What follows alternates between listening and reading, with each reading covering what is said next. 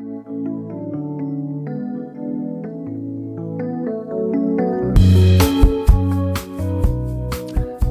und herzlich willkommen bei einer neuen Folge des Laufenden Decken Podcasts, dem österreichischen Laufpodcast, den ihr euch jede Woche in die Ohren pfeift und das aus gutem Grund, weil wir nämlich wahrscheinlich besser anzuhören als anzusehen seid, sind. Wenn ihr uns aber sehen wollt, könnt ihr das auf Instagram und Facebook tun. Ihr könnt uns auch auf TikTok tanzen sehen. Ihr seht uns noch nicht auf OnlyFans. Das kommt also darauf an, ob ihr uns das ein oder andere Goldstück zusteckt auf Patreon oder Steady, was natürlich funktioniert. Also mit ein bis drei Gels satzt da dabei. Das ist ungefähr so unsere Währung. Und wir reden da von den Spring Energy Gels, also den großen Münzen. Ähm, ihr sucht noch das Kirschel auf eurer Verpflegungstorte? Na, da gibt es zum Beispiel von MON Sports das Gel 40 Caffeine Cherry. Schauen wir uns die inneren Werte an. 160 Kilokalorien, 40 Gramm Carbs, 75 Milligramm Koffein. Da geht schon was weiter. Nur natürliche Inhaltsstoffe, also wird drauf geschaut, keine Aromastoffe, keine Süßstoffe oder Zitronensäure. Das schätzen auch Profis sehr. So setzen neben dem Profi-Radteam von Bora Hans Grohe auch Triathleten wie Florian Angert und Laura Philipp auf M1 Sports. Und gerade dort wird ja wirklich alles versucht zu kontrollieren und zu optimieren, wenn du 1000 Geld in dein Hobby steckst oder in deinen Beruf, dann hörst du nicht bei der Nutrition auf. Auf Wunsch der Profis vom Bohrer Hans Grohe haben sie nun auch die Intensity Bar für Wettkämpfe entwickelt. Dabei handelt es sich um einen super leicht verdaulichen Mix verschiedener Kohlenhydratquellen und eine Mischung aus Glucose, Fructose und zyklischem Dextrin. Kurzum, viel Energie über einen längeren Zeitraum. Wenn ihr das ausprobieren wollt, dann gibt es eine coole Probierbox von M1 Sport, die ihr im Webshop euch holen könnt und so könnt ihr auch an euch selber ausprobieren. Schmeckt euch, tut euch gut, wie kommt ihr damit zurecht? Und exklusiv für die Hörer und Hörerinnen des Laufenden Decken Podcasts gibt es einen Rabattcode Laufende Decken 20 hört hört. Damit erhaltet ihr dann auch noch 20% Rabatt. Mhm. Ihr findet den Code und den Link natürlich in den Show Notes. Also, give it a try mit MON Sports. Und ihr könnt uns natürlich auch direkt auf YouTube ähm, abonnieren und gleich mit Glocke und allem Drum und Dran, beziehungsweise im Podcatcher eurer Wahl einfach auf Folgen gehen. Dann kriegt ihr nämlich alle Wochen, weil jeden Freitag 9 Uhr ist Podcastzeit, uns auf die Ohren. Und mit uns, Manni, nämlich den anderen. Servus. Grüß dich und den äh, dritten. Servus. Habe die Ehre. Du hast äh, zum, zur Feier des Tages, weil das Stiegel vom Flo erwähnen wir jetzt einfach nicht, weil der hat sowieso schon die ganze Zeit offen und nippt dran. Du hast zur Feier des Tages äh, zur Oktoberzeit äh, irgendwas Besonderes. Ja, ein Löwenbräu Oktoberfestbier, ähm, weil ich mir gedacht habe, ich trinke das lieber zu Hause, wie dass ich nach München fahre und mir betrunkene Italiener anschaue für 15 Euro das Maß. Genau. Oder so. Und da ja. 99 Cent beim Billa Plus ihrer Wahl. Sehr gut. Ja, ich war auch beim Billa Plus und habe ein BWOG Brauhaus Helles Exportspezial BWOG Artisan Lager aus Bad Rackersburg. Das, irgendwie passt das nicht zusammen. Egal, aber es schmeckt ganz gut. Ähm, und damit wir nicht nur über Bier und, und, über uns reden, haben wir uns jemanden äh, vors Mikro geholt, der seit äh, Urzeiten des österreichischen äh, Skibergesteiger-Nationalteams äh, am Start ist dort, nämlich den Jakob Herrmann. Grüß dich. Grüß euch, hallo. Ähm, du bist ähm, Österreichs jüngster Gleitschirmpilot, was ich so gelesen habe, äh, und machst das auch äh, neben deiner Sport, also deiner anderen sportlichen Karriere und hast schon ganz viel äh, Zeit in der Luft verbracht. Du warst Skirennfahrer in deiner Jugend, dann bist du Skibergsteiger worden und bist seit Beginn, glaube ich, dieses Nationalteams dabei gewesen. Äh, mitunter WM siebter, äh, hast alle möglichen Skibergsteigrennen gewonnen oder warst äh, super platziert. Ähm, da möge man äh, uns verzeihen, dass wir da nur so semi-Ahnung haben, welche Skibergsteigerinnen das gibt, einfach weil man keine Ahnung davon haben. ähm, aber was wir kennen, ist der Mountain Attack und äh, äh, Celeronda Skimarathon. Ich glaube, die kennt man. Äh, und dann bist du irgendwann abgekommen zum Trade Running. Und dort läufst du für äh, Dynafit. Ähm, und das sehr erfolgreich. So, Transvulkania 10. Gehgut äh, auf der Halbdistanz dritter Hochkönig gewonnen. TDS Top 15 oder Top 12 warst du dieses Jahr, bevor leider äh, dein Fuß äh, gesagt hat, so nicht mein Freund. Ähm, erzähl, wie, wie kamst du eigentlich zum Ski und zum Trail? Darf ich kurz noch einen, einen Einwurf machen, ja, der, der uns beide betrifft? Peter? Ja, ja. Du warst auch Skirennfahrer ja. in deiner Jugend. Ja. Ich war auch Skirennfahrer in meiner Jugend. Was Ja. ist bei uns falsch gelaufen? Was nicht? Wa- Was ist bei ja, ja. Also ich meine, ja, was wir, wir, nicht? sitzen, wir sitzen jetzt hier ne, und, und naja, interviewen jemanden, der im Prinzip die gleiche, den gleichen Werdegang hat. Ja? Aber naja Nun er ja. war offensichtlich besser und ist dann statt zu ähm, Hardcore-Konzerten eher zu ähm, und Metal-Konzerten eher zum Hardcore- Skibergsteigen. Hardcore-Ski Hardcore Hardcore Skibergsteigen Skibergsteigen gegangen. wie, wie bist du aufs Skibergsteigen überhaupt gekommen? Also jetzt davon, weil runterfahren tut in Österreich ja jeder. Und raufgehen? Du, du hast das, das, du, das, äh, du hast das gerade irgendwie meine ganze Vergangenheit irgendwie Revue passieren lassen. Da vom Gleitschirmfliegen mit 14 Jahren. Ja, eigentlich habe ich schon viel früher angefangen, weil ähm, mit 14 hat erst erst offiziell oder so inoffiziellen Schein machen. Und mein Papa fliegt ja selber und weißt du, wie das halt dann so ist, so, Bur, ich lerne da was gescheit, weil Radl fahren kannst schon. Hm. Ähm, Also ist das wie, na, wie, mit- wie Traktorfahren am Bauernhof, das man einfach dann mit sieben schon macht? Ja, so ungefähr, ja. Ich bin, glaube ich, mit zwei- fünf, sechs Jahren das erste Mal mitgeflogen und äh, aber der, ich glaube, der Papa darf sie jetzt nicht mehr machen, dass er mir das Ganze zeigt, weil ich glaube, die haben ähm, sind sehr schnell gealtert in dieser Zeit.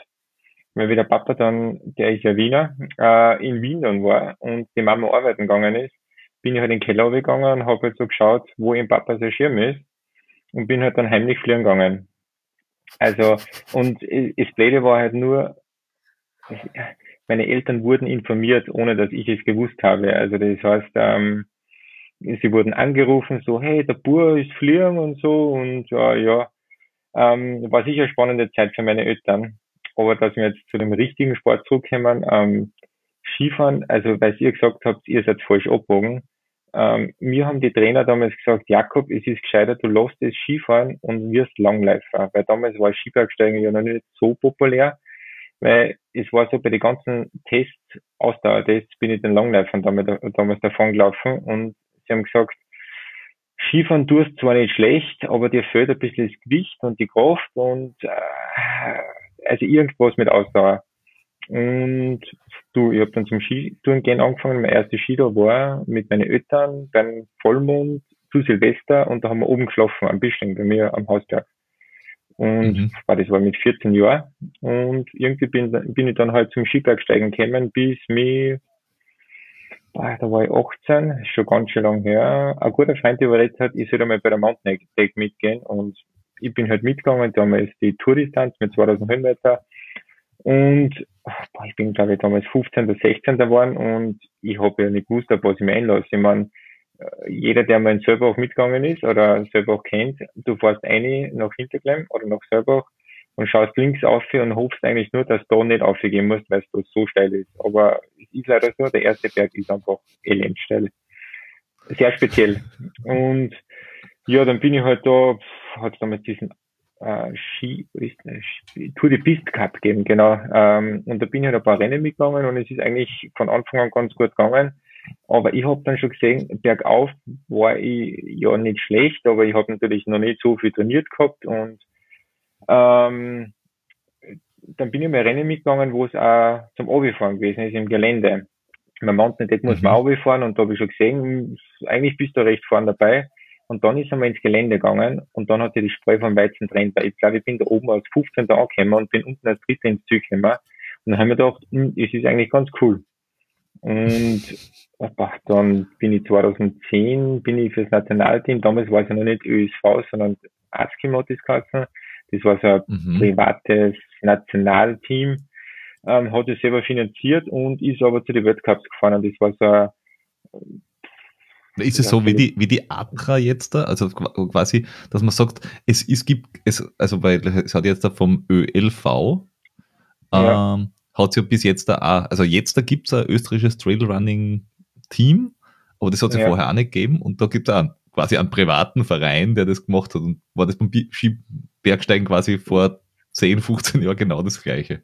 Ja, das war komplett das Gleiche. Also die haben sich einfach mhm. selber finanziert, selber Sponsoren gehabt und ähm, ja, da sind wir 2010 halt zur Weltmeisterschaft ähm, gefahren. Damals ähm, war, ich, war ich sehr happy, dass der Kilian überhaupt, der Kilian Chanet, ähm, Hallo zu mir gesagt hat. Und ich habe mir eigentlich nicht oder nicht daran gedacht, dass der mit mir irgendwann einmal Teamrennen gehen wird, weil der war so weit weg und ich habe einfach bergauf natürlich am Anfang meine Defizite gehabt. Und die anderen waren schon irgendwie alle weiter. Das waren eine anderen Nationen, so wie Italien, Spanien, Frankreich. Müsst ihr euch vorstellen, das ist ganz anders wie bei uns. Also die werden da wirklich von Anfang an gefördert, so wie es bei uns der ÖSV das Skifahren so pusht hat in die Schulen. Hat es mhm. wirklich schon Schulen gegeben, ähm, die im Sommer im Trailrunning gemacht haben und im Winter Skibergsteigen. Und natürlich ja. waren uns die meilenweit voraus. Und das, die, ja, ganze dann, die ganze Organisation ist ja da in Italien und, und Frankreich sowieso ganz anders, soweit ich das mitgekriegt habe. Also jetzt dann nicht nur, also Skibergsteigen, ähm, Trailrunning, ähm, Berglauf, ähm, ja. Duathlon, also diese ganzen Organisationen sind dort einfach offenbar ganz anders aufgestellt oder ganz anders organisiert. Ich mein, und der Kilian kommt ja quasi aus dem System, oder? Der kommt ja aus, aus so einem geförderten System heraus, oder? Der einem geförderten System. Der ist wirklich in die in so eine Schule schon gegangen und der ist ja von Anfang an schon gefördert worden. Ähm, mhm. Und ich meine, ihr müsst euch vorstellen, also bin, meine, meine Mama ist zum Beispiel Opfer vom Skiclub Werfenweng. Und da ist halt mhm. Skifahren die Sportart Nummer eins und alles andere gibt's nicht. Ähm, und in Italien, und wenn du zu einem Rennen gehst, da gibt's wirklich einen Skiclub und da gibt's eine Sparte, nicht nur Skifahren, sondern Skibergsteigen. Und wenn du zu einem Rennen hingehst, da sind 100 Nachwuchssportler oder 150 Nachwuchssportler nur wirklich Kinder oder Jugendliche, die bis 12, 13, 14 Jahren bei uns in Österreich gibt es fast kein Skitourenrennen, die 150 Starter mit Senioren, mit Masters, mit Kindern, mit alles drum und dran haben. Also das ist da einfach ganz was anderes da unten. Und noch ja. immer, noch immer so. Also das, ja. Und in Österreich mittlerweile sind wir ja beim ÖSV dabei und der ÖSV pusht das Ganze und ähm, beschickt. Und es gibt natürlich jetzt auch schon Profisportler, die beim Bundesheer sind. Ich war ja auch vier Jahre beim Bundesheer dabei als Skibergsteiger. Und du, das ist jetzt alles sehr, sehr professionell. Wir, wir sind, ich sage jetzt noch immer wir, weil ich bin ja noch Skibergsteiger, sind jetzt olympisch leider nicht die Disziplinen, die jetzt wirklich Skibergsteigen jetzt, sage ich mal, präsentieren mit dem Sprint, sondern halt einfach wirklich, ähm, also die, die Geländerennen werden nicht präsentiert, sondern es sind halt einfach Kurzbewerbe, die halt sehr zuschauerfreundlich sind. Ähm, mhm. Aber wenn ich mir jetzt ein Startvideo von einem UTMB anschaue, wo, weiß nicht, wie viele tausend Leute sind, äh, und wie viel diesen Livestream verfolgen beim UTMB, äh, mich inkludiert, ähm, sieht man eigentlich schon, dass, dass es sehr viele Leute gibt, die das interessiert und die einfach andauernd dann aufschauen. Ja. ja, und ich bin dann von einem ins andere gekommen, ich bin dann immer ein bisschen besser geworden, bergauf, bergab und habe dann 2017 mein erstes Weltcup-Podium erreicht. Ähm, das war in Prato Niveau, so das ist irgendwo, kennst du mir googeln, irgendwo in Italien ganz, ganz weit unten unterhalb von Turin. Also da glaubt man eigentlich nicht, dass es einen Berg gibt, aber es gibt Berge.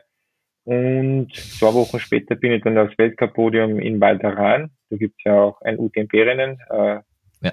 äh, ähm, genau, ähm, bin ich dann aufs Podium gegangen. Und zwei Monate später habe ich dann vom E-Mail eine Instagram-Nachricht, glaube ich, gekriegt. Ähm, ja, er hat so geschrieben, Jakob, ich habe gesehen, du bist eigentlich ganz schnell, ob ich nicht einmal Lust habe, dass ich mit ihm die Peramenta gehe. Und die Peramenta ist so ähm, wie soll ich sagen, der UTMB beim Laufen, äh, die Tour de France beim Radlfahren. Also das ist vier Tage lang äh, nur im Gelände mit 3000 Höhenmeter rauf, runter, äh, technisch. Und da sind wir mitgegangen, ja. Sehr erfolgreich bis zum letzten Tag und zur letzten Abfahrt. Dann hat sich ja leider ein Fuß gebrochen. also wir haben geführt bis dahin. Also wir haben schon über sechs Minuten Vorsprung gehabt in der in der Gesamtwertung. Also eigentlich hätten wir und die, die jetzt, der Killen hätte sich wahrscheinlich die Ski ausziehen können, runterlaufen können, war er noch immer schneller gewesen äh, wie die anderen. Aber er ist leider ähm, in einen Baum hineingefahren und hat sich dabei, ich glaube, das Wadenbein, Schienenwadenbein hat er sich gebrochen. Es ist sehr ungünstig. Ja, also, wir hätten zwar alles probiert, aber es ist nicht mehr gegangen. Also wir haben dann leider eben, also wirklich, also wir hätten eigentlich nur noch 100 Höhenmeter aufhören müssen. Es war die vorletzte Abfahrt, das war so ein kurzer Gegenanstieg. Hinten 500 Höhenmeter runterfahren müssen und dann hätten wir die Pyramide damals gewonnen. Ja. Er ist auch schon den Hardrock mit gebrochenem Schlüsselbein äh, Erster worden. Also vielleicht hat er aus dem irgendwann gelernt, dass, dass es doch, doch noch irgendwie geht und ein paar Jahre später hätte er es vielleicht, hätte er es vielleicht doch noch gemacht. Ja. Wer weiß. Ähm, aber eins, eins, eins bevor, bevor es weitergeht, eins ist mir aufgefallen, weil der Jordi vor ungefähr eine Viertelstunde die Frage gestellt hat, warum ihr zwei äh, falsch abgebogen seid. Ich glaube, ihr wart nicht ganz so schnelle Skirennfahrer wie der, wie der Jakob. Also ich glaube, wir haben das relativ früh äh, etablieren können. Das wird der Grund gewesen sein, auch selbst wenn es nicht in den Hardcore-Bereich abgebogen war. Ich glaube, die naja, große Zukunft hätte es nicht Moment. Gehabt. Ich war jetzt da im Skifahren gar nicht so schlecht, aber ich war immer zu leicht. Also so wie Und ja, da, da habe ich, da hab ich eh, eh auch, noch, auch noch eine Frage dann dazu. Aber mein Problem war halt in der Ausdauer nicht schlecht, wenn ich das von heute wissen würde, dass das eigentlich noch viel länger gehen würde, dann wäre das vielleicht damals auch schon gut gewesen. Aber ich habe Langlaufen dreimal ausprobiert und ich war da halt echt mies. ich war echt schlecht. Und dass es Skibergsteigen gibt, habe ich nicht einmal gewusst. Also hm. bin dann halt einfach vom Sport komplett weggegangen und habe mir gedacht, ja, vergiss es und habe erst wieder 15 Jahre später angefangen. Ja, mit dem ähm. Gewicht habe ich nie ein Problem gehabt, also zu wenig. Ja? Aber mein, mein Hauptproblem war halt oder ist immer noch, ich bin halt der Deutsche. Und da ist es halt eher schwierig mit dem Skifahren, ja. Und, ja. Tja. Das, das da ist, ist vieles schwierig, wenn man Deutscher ist, aber das ist eine andere Geschichte. ja. ja, das ist eine andere Geschichte. was, mich aber, was mich aber beim Jakob noch interessiert, oder willst du bitte? Was mich noch, was mich grundsätzlich interessiert, du hast das, äh, du hast relativ viel erwähnt und da sind mir relativ viele Fragen gekommen, aber die, die erste war irgendwie, du hast, du hast erwähnt, und das, das, das liest mir auch immer wieder über dich, dass du gerade bergab, je technischer bergab es gegangen ist, desto besser warst du eigentlich. Glaubst du, dass auch deine Gleitschirmerfahrung und dieses, du hast ja relativ früh schon quasi auch äh, alleine Gleitschirmflüge gemacht und hast hätte gewusst, dass du dieses Risiko, dieser Mut, die da irgendwie geholfen hat, dich auch quasi bei technisch schwierigem Gelände runterzuhauen wie ein Wilder und schneller zu sein als alle anderen? Hm, ich glaube schon, ja. Also das ist einfach das Fluggefühl. Also das ist jetzt nicht ähnlich mit dem Skifahren, aber natürlich lernst du mit dem Fluggefühl, wenn du jetzt irgendwo präzise äh, durchfliegst. Ich meine, ich weiß nicht, Speedflying, sagt euch das was? Das ist ja dann also dazu gekommen, wo man mit Ski runterfährt und mit einem Paragleiter und das habe ich dann auch irgendwie so kombiniert gemacht. Ähm, und da lernt man natürlich schon, ähm, übers Limit zu gehen und halt auch die Geschwindigkeit richtig einzuschätzen, auch wenn man jetzt beim Paragleiten ein bisschen langsamer ist, aber definitiv. Aber was du jetzt nochmal sagst, also zu Risiko, ist lustige ist ja eigentlich, ich habe ja dann, ich glaube ich tausend Flüge im Jahr gemacht. Also wirklich richtig viel. Und ich habe zigtausende Flüge schon und jetzt ähm, fliege weniger. Und früher war wirklich so, bei mir gibt es ein Hausberg, da ist Hochstron und da gibt es keine Menschen, der da oben startet, weil er halt ein reiner Klippenstart ist. Und für mich war das so einmal in der Woche. Vor dem Frühstück bin ich da aufgegangen, die 1500 Höhenmeter und bin obergeflogen. Und da habe ich nicht einmal überlegt. Ich war jetzt vor kurzem auf diesem Hochstron wieder oben ohne Schirm. Und ich habe mir eigentlich gedacht, das ist eigentlich irre, wenn du einfach sowas täglich machst und so viel machst, was das für eine Routine ist, weil ich bin ja auch schon zweimal vom Matterhorn geflogen und bin allein aufs Matterhorn gegangen und da oben gestartet. Und da habe ich nicht einmal überlegt, ob da was passieren kann. Null. Und ich glaube, wenn ich jetzt aufs Matterhorn aufgehe, dann müssen die im Vorhinein schon checken, ob wirklich die ganzen Verhältnisse perfekt sind. Und das habe ich damals nicht gemacht. Ich bin einfach aufgegangen und ich habe gewusst, ich fliege over. Also da habe ich nicht jetzt überlegt, ist da vielleicht zu wenig Wind, zu viel Wind. Ich habe gewusst, das Wetter ist schön. Und mhm. jetzt ist einfach ganz was anderes. Oder jetzt, weil ich ja jetzt vor kurzem schon mal nie war, der Plan war ja eigentlich gewesen, auf dem Schirm mitgehabt, ähm, dass ich nach dem TDS einfach, um nicht runterzugehen, ähm, auf den Mont Blanc raufgehe und runterfliege. Einfach so, wenn man sagt, ähm, bevor es ihr den CCC läuft oder nach dem CCC, nach dem Betreuen, äh, mache ich das einmal. Und dann habe ich mir das eigentlich so überlegt, habe ich ins Wetter reingeschaut, hm, ein bisschen viel Wind und so, und das habe ich früher alles nicht gemacht. Also die Risikobereitschaft hat, hat jetzt wieder abgenommen. Und ich merke es aber beim Skifahren, komischerweise. Also ich, obwohl ich natürlich jeden Tag mit den Ski unterwegs bin im Winter, aber dadurch man, glaube ich, im Sommer vielleicht ein bisschen ruhiger geworden ist, wird man im Winter ruhiger. Also sie sinkt die Risikobereitschaft. Naja, ja. und, und, du bist, und du bist ja jetzt da auch schon über 30. Äh, ah, ja, und irgendwie, äh, ja, und irgendwie, ähm, man, man gibt es ja, man gibt's ja ungern zu, aber wenn man so überlegt, was man, welche Gedanken man sich mit 20 alle nicht gemacht hat, die man ja. sich jetzt macht, das, das fängt schon bei, ich gehe am Abend fort und mache mir übers Kopf vom nächsten Tag Gedanken, also mit 20, mm -mm. sicher aber, nicht. Aber, Oder beim, beim, Skifahren, wo du runtergefahren bist, wo du runtergeflogen bist, äh, wie sehr du den Kopf beim Runterlaufen ausschalten kannst. Ich meine, das ist das Einzige, was man so einigermaßen bewahrt habe. Aber ich, ich weiß gar nicht, ob es nur die Routine ist oder ob es nicht einfach auch ein bisschen mhm. das Alter ist, dass man sich denkt so, ha, ich weiß nicht. Aber eins, eins muss ich leider sagen, ich bin nicht gescheiter geworden. Also nicht so viel gescheiter geworden, weil äh, du hast ja, du hast ja, als Einstieg hast du gesagt so, ich bin ja beim TDS, bis ich ausgestiegen bin, so Zwölfter gewesen und eigentlich ganz gut gelegen. Mhm. Ich, es war aber gescheiter gewesen, ich war gar nicht in TDS gestartet. Das habe ich eigentlich im Vorhinein schon gewusst, weil ich habe heuer schon irgendwie so nach dem Umbau habe ich zum Laufen wieder angefangen und irgendwie habe ich heuer ein bisschen muskulär ähm, Hüftbeugerprobleme gehabt, darum bin ich heuer beim Glockner ausgestiegen. Mhm. Und ich habe nicht so viel Laufkilometer gehabt. Also ich habe dann irgendwann einmal, ich bin ja auf Strava und dann habe ich die blöde Idee gehabt, ich schaue mal so ein, was so Hannes Namberger oder die ganzen guten UTMB-Läufer so an Laufkilometern haben. Und dann habe ich mir drei Leute angeschaut und, und, ja, und dann habe ich mir so, und dann habe ich mir so gedacht, dann habe ich mir den Nummer, die am wenigsten Laufkilometern hat, und dann habe ich mir so gedacht, ah, du bist noch immer so weit weg und ich bin heuer echt nicht viel gelaufen. Ich habe mich aber nicht verunsichern lassen, ich habe gedacht, hm, du hast eh die Ausdauer und so und dann musst du es halt ein bisschen langsamer angehen und du ja eigentlich nur ins Ziel kommen mit einem halbwegs guten Tempo. Und darum bin ich ja langsam angegangen. Aber es hat trotzdem nichts gebracht, weil dass, dass ich das, dass ich jetzt eine Verletzung habe oder dass ich ausgestiegen bin, es war halt einfach eine Summe aus vielen Sachen, aber wahrscheinlich zu wenige Laufkilometer, zu wenig Vorbereitung. Aber ich wollte es nicht unbedingt machen, ja. Peter. Das, ich meine, du, du, mit wem rede ich? Du hast heuer auch schon äh, einige Läufe hinter dir und hast gewusst beim CCC, das ist, wie, wie, wie hast du den, den Podcast genannt? Den Franzosenhügel, den, ja, den, genau. Äh, den netten Franzosenhügel, ne? Ähm, ja. Aber du hast ja auch schon gewusst, äh, irgendwie da hat's was und bist halt trotzdem an den Start gegangen. Ja, eh, ja. Weil, weil, weil neun Monate darauf vorbereiten ist halt einfach, wenn du das machen willst, dann machst du es auch, wenn du weißt, dass es vielleicht nicht die beste Idee ist im Leben. Und ja. es kann ja auch aufgehen und du warst Zwölfter. Das heißt, das hätte ja. ja auch ausgehen können.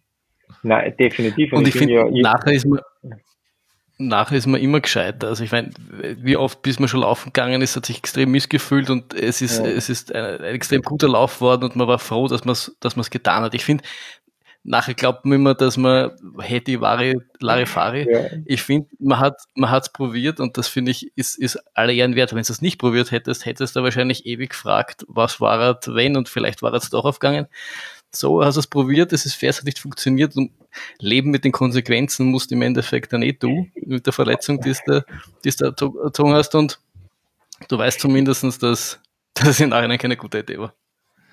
Ich finde die Leute ganz schlimm, Entschuldigung, wenn ich das jetzt sage, oder so wie, wenn unterbrich von euch vielleicht, ich finde die Leute ganz schlimm, die dann nicht starten und dann sagen sie in Ergebnislisten, ja, der, der da gewonnen hat oder der der Dritte geworden ist, den schlage ich sonst immer.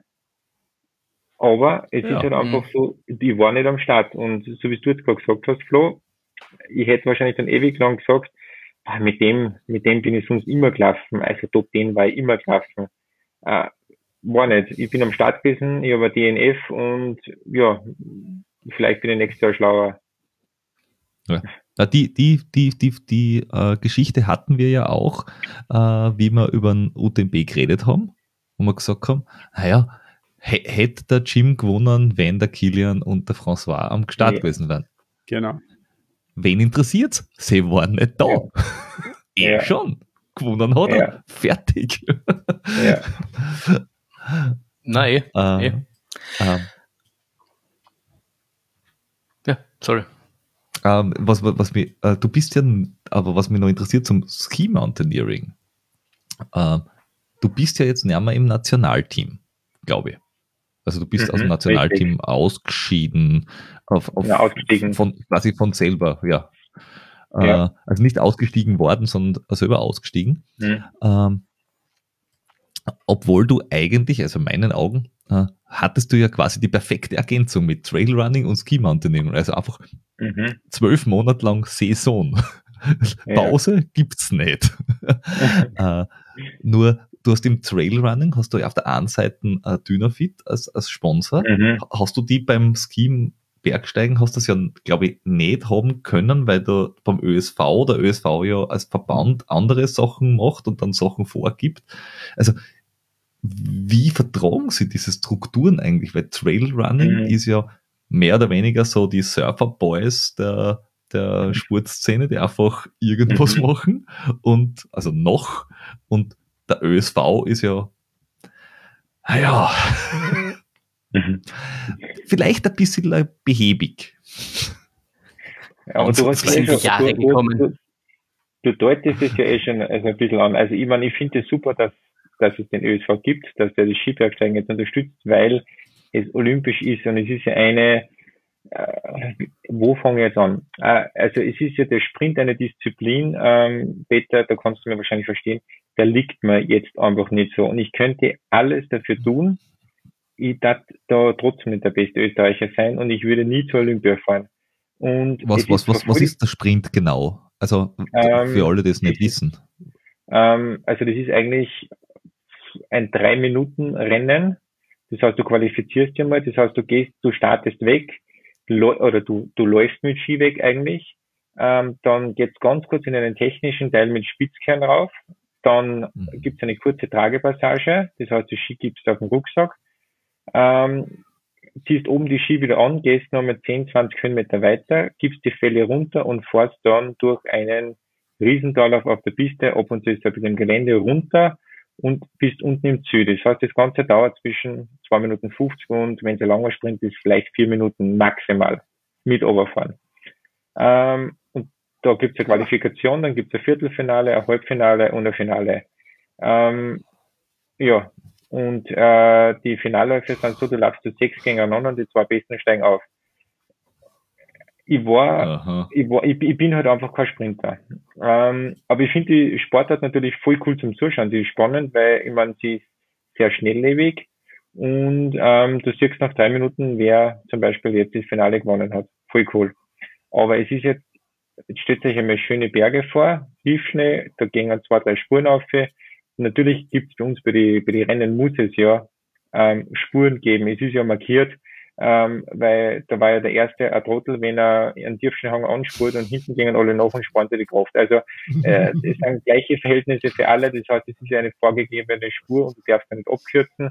Und du musst da beim Raufgehen gibt's grüne Fahnen, runter sind rote Fahnen und du darfst ja nicht zu weit von den roten Fahnen runter zu bewegen. Und mhm. bergauf musst du die grünen Fahnen einfach immer auf der Außenseite nehmen. Aber ähm, normalerweise das sind ja kurze, Stunden, Frage. oder? Also wir reden ja von, normalerweise sind das Stunden oder Tage, die du unterwegs bist. Oder hm, ja, also nein, bei, bei einer Parameter 3000, 3000 Höhenmeter, äh, sage ich mal, da dann die Rennen so, wenn es also kurze Etappen ist, knapp unter drei Stunden, eine lange Etappen so zu die vier Stunden oder so oder dreieinhalb Stunden. Ähm, aber das, äh, zum Trailrennen jetzt, zu, äh, jetzt am Vergleich zu einem 100 Kilometer Lauf, ist das ganz was anderes. Also das ist eher wie ein Sky Race. Das halt von Anfang an bis zum Schluss ist eigentlich Anschlag. Aber beim Runterfahren, mhm. Äh, du, dir brennen die Haxen. Also es ist wirklich, also Anschlag. Das ist gerade noch so, dass es halt geht. Oder bei einem Mountain Attack, wo ich aktuell noch Streckenrekord habe, mit 3000 Höhenmeter ähm, in 2 Stunden 15. Ähm, da ist halt einfach von Anfang an bis zum Schluss bist du nahe der anaeroben Schwelle oder halt deutlich über der Schwelle. Also da ist nicht irgendwie immer locker lassen. Ähm, und bei mir war es halt dann so, ich war jetzt erst beim Bundesheer und dann bin ich aber aus dem Bundesheer eben, mir hat das Ganze nicht mehr ganz so taugt und ich habe von Anfang an gleich gesagt, nach der Saison mache den Platz frei für einen Jungen, äh, weil ich einfach die, meine Sponsoren habe, äh, mit Dynafit, mit Hervis ähm, und Pure, äh, dass ich mich einfach selber über Wasser halte und dann bin ich ein bisschen freier und muss mich nicht mehr an das Ganze so binden. Das Blöde war natürlich nur, dass der ÖSV dann, wir haben Martini tragen müssen beim Weltcup, aber ich habe privat bei meinen privaten Skidonrennen wie dem Mountain Attack ähm, oder in der Sellerrunde habe ich Dynafit-Bekleidung anziehen dürfen und auch im Training habe ich Dynafit-Bekleidung tragen dürfen. Äh, der ÖSV hat aber dann natürlich irgendwann einmal hat das kommen müssen, hat dann gesagt, ähm, ihr seid ÖSV-Sportler, ihr werdet zum Weltcup geschickt, also der ÖSV zahlt aber keinen Athleten jetzt Geld, aber er zahlt die ganzen Trainingslager, er zahlt die ganzen Weltcuprennen, hat dann gesagt, mhm. wenn ihr im Nationalteam seid, ähm, dann dürft ihr in der Freizeit keine Dynafit-Bekleidung oder andere Bekleidung mehr tragen. Ihr seid ÖSV-Sportler, ähm, ihr müsst ÖSV-Bekleidung tragen. Das war natürlich dann für mich ein bisschen blöd, weil ich von Dynafit natürlich auch einen Vertrag habe, den ich erfüllen muss. Und da steht drinnen, ich muss auch irgendwann einmal Dynafit präsentieren. Ähm, wenn ich jetzt noch beim ÖSV wäre, dann wäre ich nicht mit einem Dynafit-T-Shirt am Start gestanden, sondern mit einem Martini-T-Shirt oder Martini-Hose. Und Schuhe darfst du natürlich noch anziehen, was du willst, weil äh, Martini hat keine Schuhe außer der ÖSV hat irgendwie eine Kooperation mit einem Schuhpartner, dann musst du auch diesen Schuh verwenden. Und Aber es, ist, es, es beschränkt sie nur auf die, es beschränkt sie nur auf die, auf die Sportart oder grundsätzlich? Also, wenn du jetzt so sagst, beim, beim, beim, beim, beim Ski Mountaineering äh, oder beim Skibergsteigen sagst, aha, okay, ich bin beim, beim, beim OSV, jetzt muss ich Martini tragen ja. und so weiter, obwohl es Dynafit halt gibt, weil die sind mhm. dort auch dick drinnen. Mhm. Aber ja. beim Trailrunning sagst, ja, aber Trailrunning anderer Sport. Man, das ist so, wie wenn ich sage, ja. weiß ich nicht, ich bin von mir aus Segler nebenher und du sagst, ja, aber dort musst du das auch tragen. Du sagst, äh, Kinder, aber ich bin Segler. Ja, nein, es, ist, sobald, es, sobald es gilt dann für alle Sportarten. Sobald, äh, sobald sie was haben, muss das tragen. Ja, also wenn jetzt zum Beispiel keine Ahnung, was für Sportart, wenn du jetzt sagst, du bist jetzt im Sommer Profigolfer ähm, und es gibt mhm. von Martini irgendwie ein Polo-T-Shirt, das du verwenden könntest, dann musst du das anziehen. Ähm, wenn du jetzt zum Beispiel schaust, mhm. ähm, wenn jetzt ein ÖSV-Skifahrer ähm, auf Trainingslager ist, in Mallorca zum Radlfahren, dann tragt der jetzt zwar nicht Schöffel oder sowas, was die haben, weil die haben nur Skianzüge, aber er hat einen ja. Partner vom ÖSV und das ist, glaube ich, Ah, ich weiß jetzt nicht, äh, X-Bionic hat es mal geheißen, Win, Win heißt es, U-Y-N geschrieben, glaube ich, und die haben auch ja, Radbekleidung, das heißt, ja, das heißt, der muss diese Bekleidung im Trainingslager anziehen, der darf jetzt nicht mit irgendeinem lässigen Raffertrick hocken oder wie auch immer, sondern der muss die ÖSV-Bekleidung tragen. Das heißt, ich hätte einfach in Zukunft Dynafit nicht mehr tragen können. Ich hätte natürlich weiterhin Dynafit Schuhe, Dynafit Ski, äh, Helm und das alles verwenden dürfen, aber eben Bekleidung und auch im Sommer. Und das war natürlich für mich dann ein bisschen schwierig. Mhm. Ja, klar. Und also theoretisch hast du dich dann entsche entscheiden ja. müssen, quasi ÖSV oder Dynafit. Irgendeinen genau, Vertrag, irgendwas, irgendwas daraus müssen. Genau, dadurch ich eigentlich schon jahrelang jetzt beim Weltcup dabei war, ich habe gewusst, olympisch ist nur diese eine, also diese eine Disziplin, die mir nicht liegt. Ähm, und alle anderen Rennen, die mir taugen, sind ja eigentlich privat die sind nicht im Weltcup drinnen, die ganzen langen Rennen, die Etappenrennen, ähm, war das für mich eine relativ leichte Entscheidung. Und ja, dann habe ich gesagt, ähm, ich steige aus dem ÖSV aus und mache mein, koche meine eigene Suppe. Wobei, du, du, du warst ja jetzt da im ÖSV, wenn ich das jetzt da so ein bisschen mal anschaue, von den von den Skimo-Stats und so, warst du ja eigentlich der, der am besten unterwegs war. Ja, also ich bin letztes Jahr äh, bei mir daheim zweifacher Staatsmeister geworden und bin. Ja. Äh, bin und wenn ich mir das so anschaue mit dem ÖSV und gute Leid, ähm, wie hat denn der Kassen, dieser, äh, ah ja, Girardelli hat der Kassen, glaube ich. Also, haben die diesen Füller nicht schon drei bis sieben Mal gemacht? Also irgendwann sollte es ja ausgehen, dass man es mitkriegt. Es kämen ja nach mir, es kämen ja nach mir, also so wie Paul Werdenjagd, der letztes Jahr aufs Podium gegangen ist, also da kommt ja was Junges, extrem Schnelles nach. Ähm, aber natürlich, ja, ich bin so ein bisschen ein Revoluzer und sie haben sich natürlich dann mit mir schwer getan, weil ich wollte halt, ich wollte halt einfach dann natürlich, habe ich immer irgendwann Ausweg gefunden, bis dahin schon, weil es war ja eigentlich schon so erwünscht, dass man schon mehr Martini trägt und so, aber ich habe immer Auswege gehabt, dass ich halt doch mehr private Rennen gegangen bin und meine privaten Sponsoren präsentiert habe. Und sie haben ja eh lang die Augen zudruckt, aber irgendwann einmal ist es halt nicht mehr gegangen.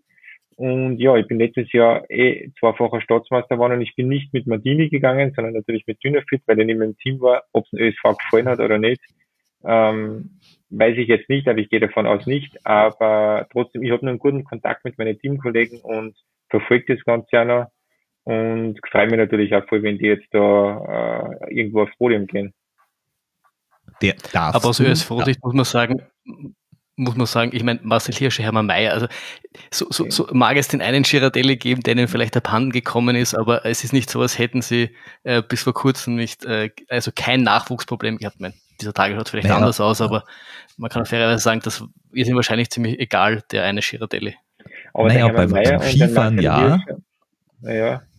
Aber du musst da, du darfst eins nicht vergessen, gern Marcel Hirscher, der ist zwar in die gleiche Schule gegangen wie ich, aber ein Marcel Hirscher ist ja nie in diesem ÖSV-Konstrukt drinnen gewesen. Der ist zwar für den ÖSV gestartet, genau. aber der hat ja sein eigenes Team gehabt. Also das heißt, er hat auch seine eigene Suppen gekocht und hat sich natürlich, weil er Weltcup fahren wollte, hat er sich natürlich an den ÖSV angepasst. Aber der hat halt selten, glaube ich, mit äh, den ganzen anderen mittrainiert, sondern der hat einfach die finanziellen Möglichkeiten gehabt, die Sponsoren gehabt und natürlich das Talent, dass er von Anfang an mehr Geld gehabt hat, ein besseres Team ähm, und hat das dann einfach gemacht. Ich meine, wenn man, egal in welche Sportart das man jetzt schaut, bleiben wir mal beim Skifahren, schauen wir uns bitte eine Michaela Schifrin an. Michaela Schifrin, die reist auch alleine oder mit ihrer Mutter oder mit ihrem Team. Ähm, ja. Der Norweger, wie heißt er? Der äh, Christoffersen. Äh, ja, Christoph Henrik Christoffersen, der macht Christ das auch selber.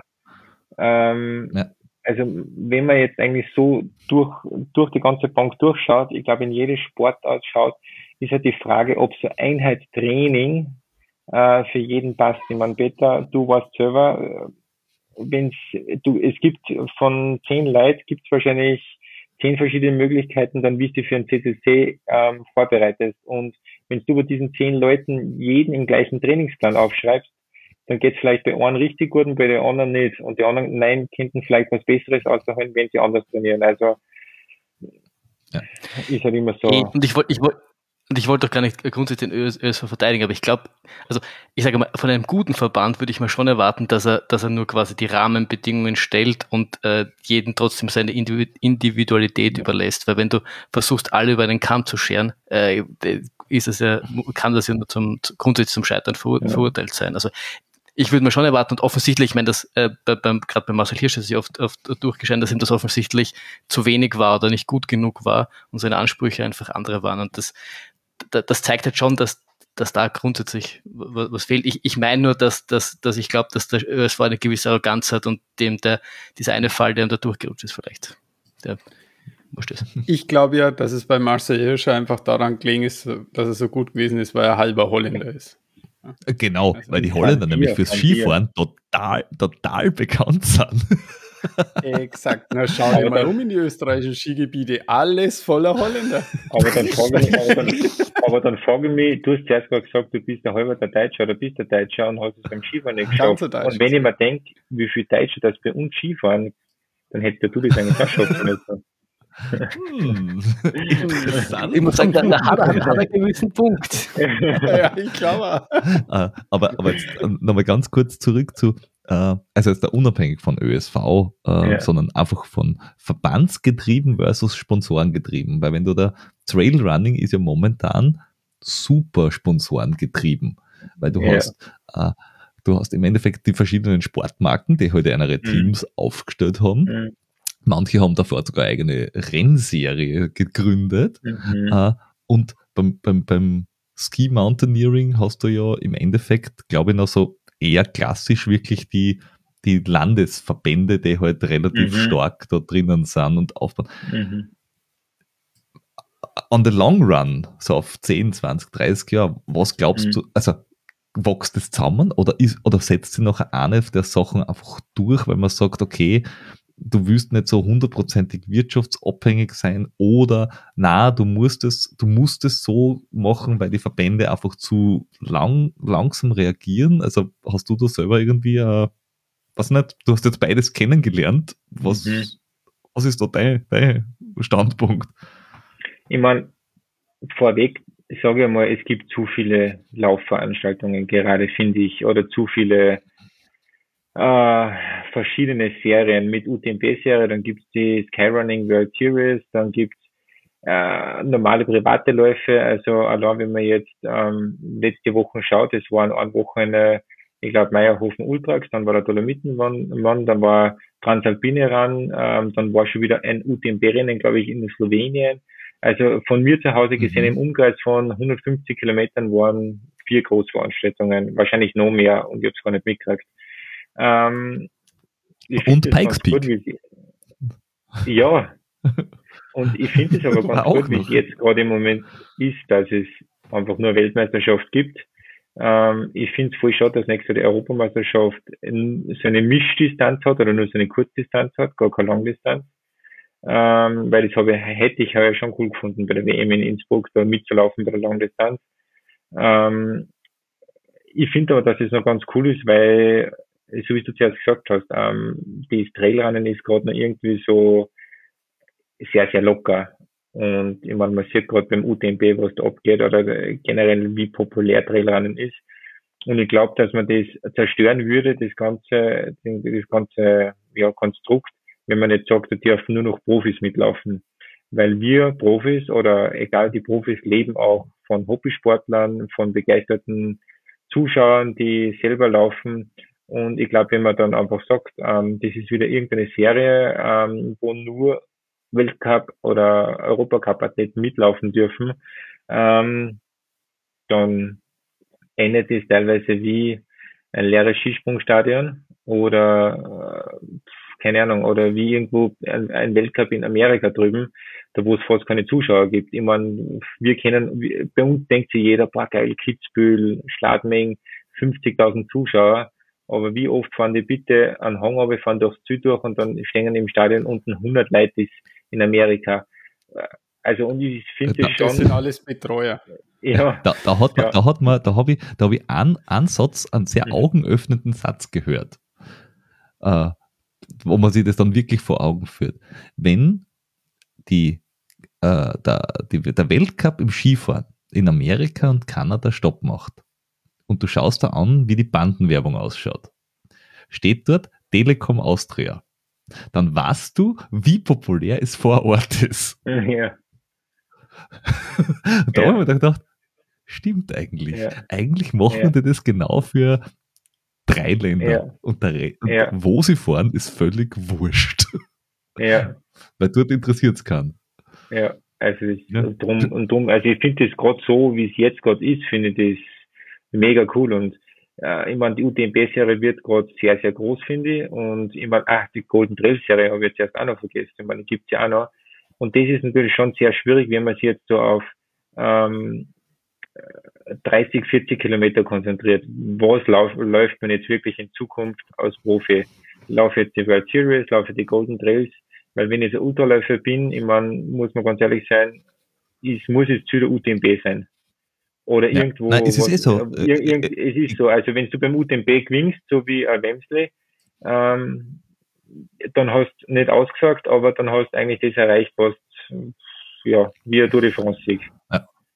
Wobei, wobei ich glaube, äh, das um Salomon und UTMB, also Ironman, sieht eigentlich ganz Mhm. geil aufteilt, weil die Golden Trail Seri- Series ist Halbmarathon bis Marathon. Das ist so Mhm.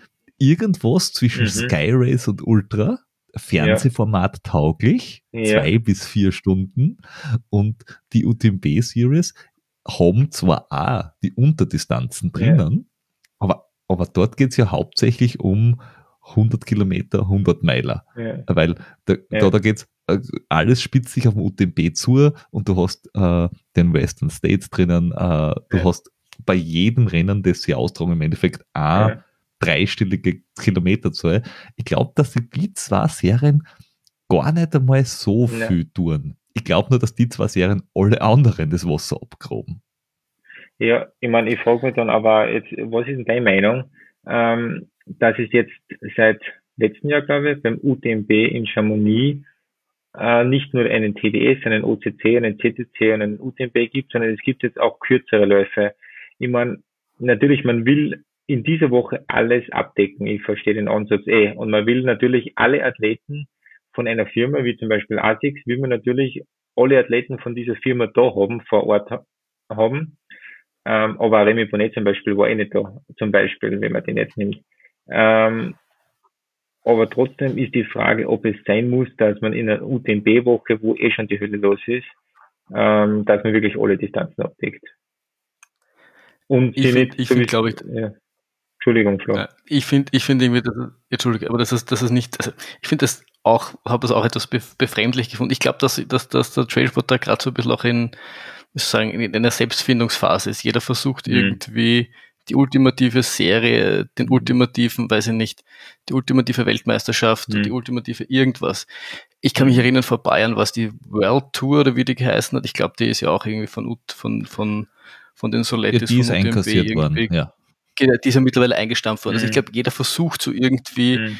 dieses Nonplusultra zu finden und da wird es, glaube ich, viel Käse auch dabei geben oder viel, Mhm. viel, also ich finde UTMB und 15 Kilometer, das, das passt einfach nicht. Ich finde, die Mhm. müssten ihrem, die sind ein, wie der Peter gesagt hat, ein 100 Kilometer, von mir aus noch den, die OCC mit ihrer 50 Kilometer, Mhm. das gehört auch noch irgendwie dazu Mhm. ich persönlich finde, dass die, dass die zumindest diesem Spirit treu bleiben müssen, dass die groß Mhm. sind und dass das alles ein mega Bohai ist und mit Mhm. Übertragen, so finde ich alles geil. Also ich finde, solche Rennen mu muss auch geben und das ist eine Wahnsinnsstimmung. Also dort am Start zu Mhm. stehen ist einfach irre und äh, ich kann es nur jedem empfehlen, das mal aus, auszuprobieren. Aber dann doch irgendwie so die eierlegende Wollmilchsau zu sein und dann auch mit 15 und mit Kids Race. Ich finde, das Mhm. ist ein bisschen gegen den Spirit, was der UTMB dort ist. Und vor allem, warum, und, und ich verstehe zum Beispiel auch nicht dieses Rennen, das sie heuer gemacht haben, was waren das? 15 Kilometer, 20 Kilometer, warum das dann in Courmayeur drüben ist. Weißt, weil, ich meine, Chamonix bietet ja alles, äh, für ein 15 Kilometer Rennen. Und warum muss ich wieder, Entschuldigung, durch diesen Tunnel durchfahren, wo eh schon so viel Verkehr ist? Warum mache ich das nicht Start und Ziel im Zielbereich? Ja, vor allem, es Ich bringt überhaupt nichts, weil du die Wochen drauf in Tour de Champs dort Ja. hast. Auch noch. Ja. Also, pff, Und dann, und dann regen sich die ganzen Athleten auf, dass UTMB einen Sponsor hat wie Dacia und jeder mit dem Auto anreist und jeder mit dem Auto herumfährt. Meine, da muss ich das Ganze halt einfach lokaler irgendwie dort Ja. machen. Ja. aber Flo, ja. Ich, ich, bin, ich bin dahinter gestiegen, ich bin dahinter gestiegen, was das Problem ist. Es ist die Tunnelmafia. Die Ja. Tunnelmafia hat einen Weg gesucht, äh, den Mont Blanc-Tunnel, ähm, ich, ich weiß es nicht, aber ich vermute mal, die ste- stecken in finanziellen Problemen und die haben, die haben für, die haben irgendwie die Zahl, einen Weg gesucht, die Zahlen aufzupolieren. Und Ja. deswegen haben sie das, diese Rennen gemacht, damit mehr Leute durch den Tunnel fahren, sie mehr Geld verdienen und sie nicht dieses Jahr mit Verlust aussteigen. Aber Fun jetzt Ich habe das Fact. hier zuerst gehört. ja, der Tunnel ist Ja, gesperrt. eh, Für der Tunnel vier ist jetzt drei Monate. Monate Und zwar durch. drei oder vier Monate, ja, durchgehend. Und zwar Ja. die nächsten, äh, die nächsten drei Jahre, jeweils für vier Monate. Und das Ja. ist nur der Probelauf, weil der ursprüngliche Plan war, dass sie für fünf Jahre sperren. Durchgehend. Weil Ja, sie komplett sanieren müssen. Und wenn es jetzt da funktioniert mit die vier Monatssperre, machen sie die vier Monatssperre die nächsten 18 Jahre. Mhm. Das ist total geil. Und wenn es fertig sind, fangen sie wahrscheinlich wieder vorne an. Aber äh, immer von immer, 2. September bis ja. äh, 2. September-Wochenende bis Anfang Dezember. Also sprich immer zwischen offenbar ja. Hauptsaison Sommer bis Anfang Hauptsaison Winter. Ja. Und also ich frage mich, wenn du dort wohnst und dich darauf eingerichtet hast und auf einmal sagst, ja, jetzt fährst du wieder außen herum, zweieinhalb Stunden. Ich meine, ich, mein, ich weiß von den Leuten, die in Chamonix arbeiten, die haben sich voll gefreut, dass der Tunnel gesperrt wird, weil ich meine, du hast es selber gesehen, der es macht, der Verkehr, das ist ja Wahnsinn da drinnen. Mhm. Also das ist, und da verstehe ich jeden, der sagt, ich meine, UTMB seid ja ihre, ich habe Dacia, einen Automobilhersteller als Sponsor, ähm, fördert das Ganze ja noch. Ähm, aber natürlich, ich meine, man kommt halt nicht drum herum, sage ich mal. Ähm, aber die ganzen Einheimischen, die nicht jetzt auf den Mont Blanc Tunnel angewiesen sind, die gefallen sie richtig. Okay. Das verstehe ja. ich eh. Vielleicht sollte man da über einen Gleitschirmsponsor nachdenken. Ähm, da können wir es nämlich auf der einen Seite hoch und dann auf der anderen mhm. Seite zumindest runterfliegen. oder, du, oder, oder sie daten oben das, sie daten oben das ausbauen, dass du mit der einen Seite von der Akademie auffährst und hinten fährst mit der Bunte halt runter wieder runter. Dann kommen wir ja. Ja, aber, ja, aber mit Gleitschirm ist das sicher umweltfreundlicher, oder? Du ja, brauchst nicht viel, da brauchst du einen Schirm. Ja. ja, aber da, da kannst du richtig Business draus machen. Naja, verlangst, verlang, da kannst du mehr Geld verlangen als durch einen Tunnel. Und, und ich meine, da, da machst da machst du mal Gleitschirm Geld. du brauchst, ja dann, du, brauchst ja, du, brauchst ja, du brauchst ja eine richtig gute Thermik und dann brauchst und du brauchst im Jänner brauchst du wieder einen Motor, also Umweltgedanke. Naja, gute Thermounterhosen. Ich frage jetzt nicht ein 30-jähriges Ich, sondern ich frage den 20-jähriges Ich. Der hätte mal, der hätte mal wie genannt, wie es möglich wäre. Ja, ja. Ich höre immer, ich höre immer nur, warum es nicht geht. Du musst, wir müssen mal drüber nachdenken, wie es ja, gehen könnte. Stimmt. Ja, stimmt. ähm, eine Geschichte habe ich vorher, ist mir vorher noch äh, aufgefallen und eingefallen, weil ich nämlich die, die Ski Mountain Stats gesehen habe und auch mhm. deine äh, Instagram Profile von dir und alle anderen von Dynafit, weil du von Chamonix erzählt hast. Mhm. Du bist ja dort zwar mitgelaufen beim TDS, aber ich glaube ja eigentlich haben sie dich dort nur engagiert als Koch. Ich glaube, das war der geheime Plan von Dynafit, dass sie gesagt haben, wir checken uns keinen Caterer, sondern wir kennen da jemanden mit unserem Dress, der kocht einfach die ganze Woche, dann sind die anderen auch alle tipptopp beieinander. Und was ich, was ich witzig finde, ist, bist ans, also du bist gleich groß wie ich, 1,85, also so Jordi und meine Größe. Und jetzt bin ich schon ein schmalbiges Hemd mit knapp unter 70 Kilo. Und du bist noch einmal 5 Kilo leichter. Wie geht sich denn das aus mit guter Koch kann gut und viel essen und so wenig Gewicht? Guter Stoffwechsel oder hat das mit dem Skibergsteigen zu tun? Ja, hast nicht zugehört. Er ist im Winter jeden Tag mit Ski unterwegs. Ja. Wenn jetzt du jeden Tag im Winter von da, wo du halt wohnst, zu dem Ort, wo du arbeitest, halt mit Ski unterwegs wärst. Dann wäre er ziemlich ein Depp, weil das wäre die Donauinsel. Ja. da, da wärst erstens einmal sicher in der Zeitung. Und dann kriege ich eine Jacke mit langen Ärmel. Ja. So, zweit, ja, ist eh schön warm im Winter, brauchst du sowieso nicht. ähm, und, und zweitens einmal kannst du dann vielleicht deine überschüssigen Pfunde da auch noch abtrainieren. Naja, ich, denke mal also, eher, hat das was mit. Dem, ich probiere es, aber ich, ich arbeite ja. mich ja eigentlich nach oben, weil ich gesagt habe, okay, ich habe immer so 66 Kilo gehabt und habe gedacht, ah, 70 wäre gut, wenn ich hätte, einfach mhm. um ein bisschen Muskelmasse fürs Bergauf aufzubauen. Und wenn ich mir jetzt anschaue, okay, du hast, hast noch weniger Gewicht, ist das vom, beim Skibergsteigen ein Thema, dass man sagt, weiß nicht, weniger Gewicht ist schneller oben am Berg oder ist es einfach nur Genetik? Ich meine, na, also ich meine, ich sage mal, von der Statur her ist es natürlich, ich bin sehr, sehr schlank, das weiß ich. Ähm, aber es gibt bei uns beim Skibergsteigen, wenn man jetzt einen Kilian anschaut oder die Italiener anschaut, es gibt schon sehr kernige, muskulöse Typen auch, die sehr, sehr schnell sind, wenn nicht sogar für diese Distanzen. Das ist wahrscheinlich auch ein Grund, warum ich beim Sprint nicht gut bin, Peter, weil ich halt mhm. einfach nicht diese Schnellkraft habe und halt eher diese Ausdauerfigur habe. Ähm, okay. Aber wenn man jetzt bei Ultraläufe anschaut, ich meine, schaut man an, Zach Miller, ich meine, der schaut jetzt auch nicht so aus wie ich, sondern der ist halt auch eher muskulös und ist trotzdem. Der schaut aus wie ein Fußballer. Ja, eigentlich schon, ja. ähm, aber zu deiner Frage zurück. Also natürlich, ich koche sehr gerne, ich liebe es zu kochen. Wahrscheinlich spielt da das noch mit, dass ich einmal Ernährung studiert habe. Und jetzt weiß ich natürlich, wo was drinnen ist und wie sich was zusammensetzt. Und ich, ich habe das stehe ich stehe wirklich ganz offen dazu. Ich habe das Ganze mit Ernährung schon mal übertrieben. Also ich habe jetzt nicht massive Magersucht oder wie auch immer gehabt, dass ich nichts gegessen habe. Aber ich habe halt gewusst, was wo drinnen ist. Und ich habe natürlich so viel trainiert, dass ich mein ähm, Gewichtslimit ein bisschen nach unten schraube. Aber das ist, der Ofen ist, also der Schuss ist fast in den Ofen gegangen, weil ich einmal ein bisschen zu übertrieben oder untertrieben habe. Ähm, also ich habe nie Mahlzeiten auslassen, aber natürlich mehr trainiert, als wie was ich oft wahrscheinlich gegessen habe. Also quasi ähm, immer in einem Defizit quasi gearbeitet und geschaut, dass du auf Minimum fährst vom Gewicht. Ja, genau.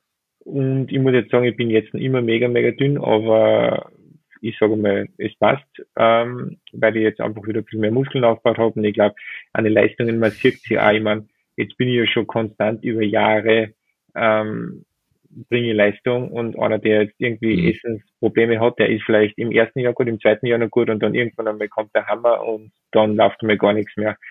Ähm, aber ja, ich liebe es zu kochen natürlich und ich muss sagen, du hast mich beim CCC gesehen, wenn es mir jetzt sehen darf, ich lege ganz gern an den Backern ein bisschen an und am Bauch, wenn ich mich nicht bewege. Und jetzt durch die Verletzung habe ich ja zuerst schon gesagt, Gummibärde, Eis, Bier, ähm, ist nicht zu kurz gekommen. Und in oh, Klingt doch eine ausgewogene Tages, Mahlzeit. Ja, eben, eben. Carbo, Carbo, Carboloading ohne Bewegung sozusagen.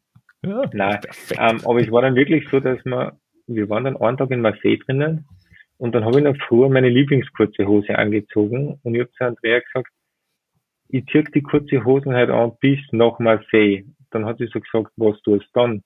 Dann habe ich gesagt, und dann kaufe ich mir neue Hosen, dass ich mich wieder wohlfühle im Urlaub. Also es war wirklich so, ich habe mich im Urlaub das erste Mal in meinem Leben wirklich, ich habe mir so gut gelassen und so wenig bewegt, dass ich eine neue Hosen braucht habe. Die Andrea hat Mitleid gehabt, weil sie hat, das war nämlich unser Jahrestag und dann war das mein Jahrestagsgeschenk, dass ich ein neues T-Shirt und eine neue kurze Hose bekommen habe. Ja.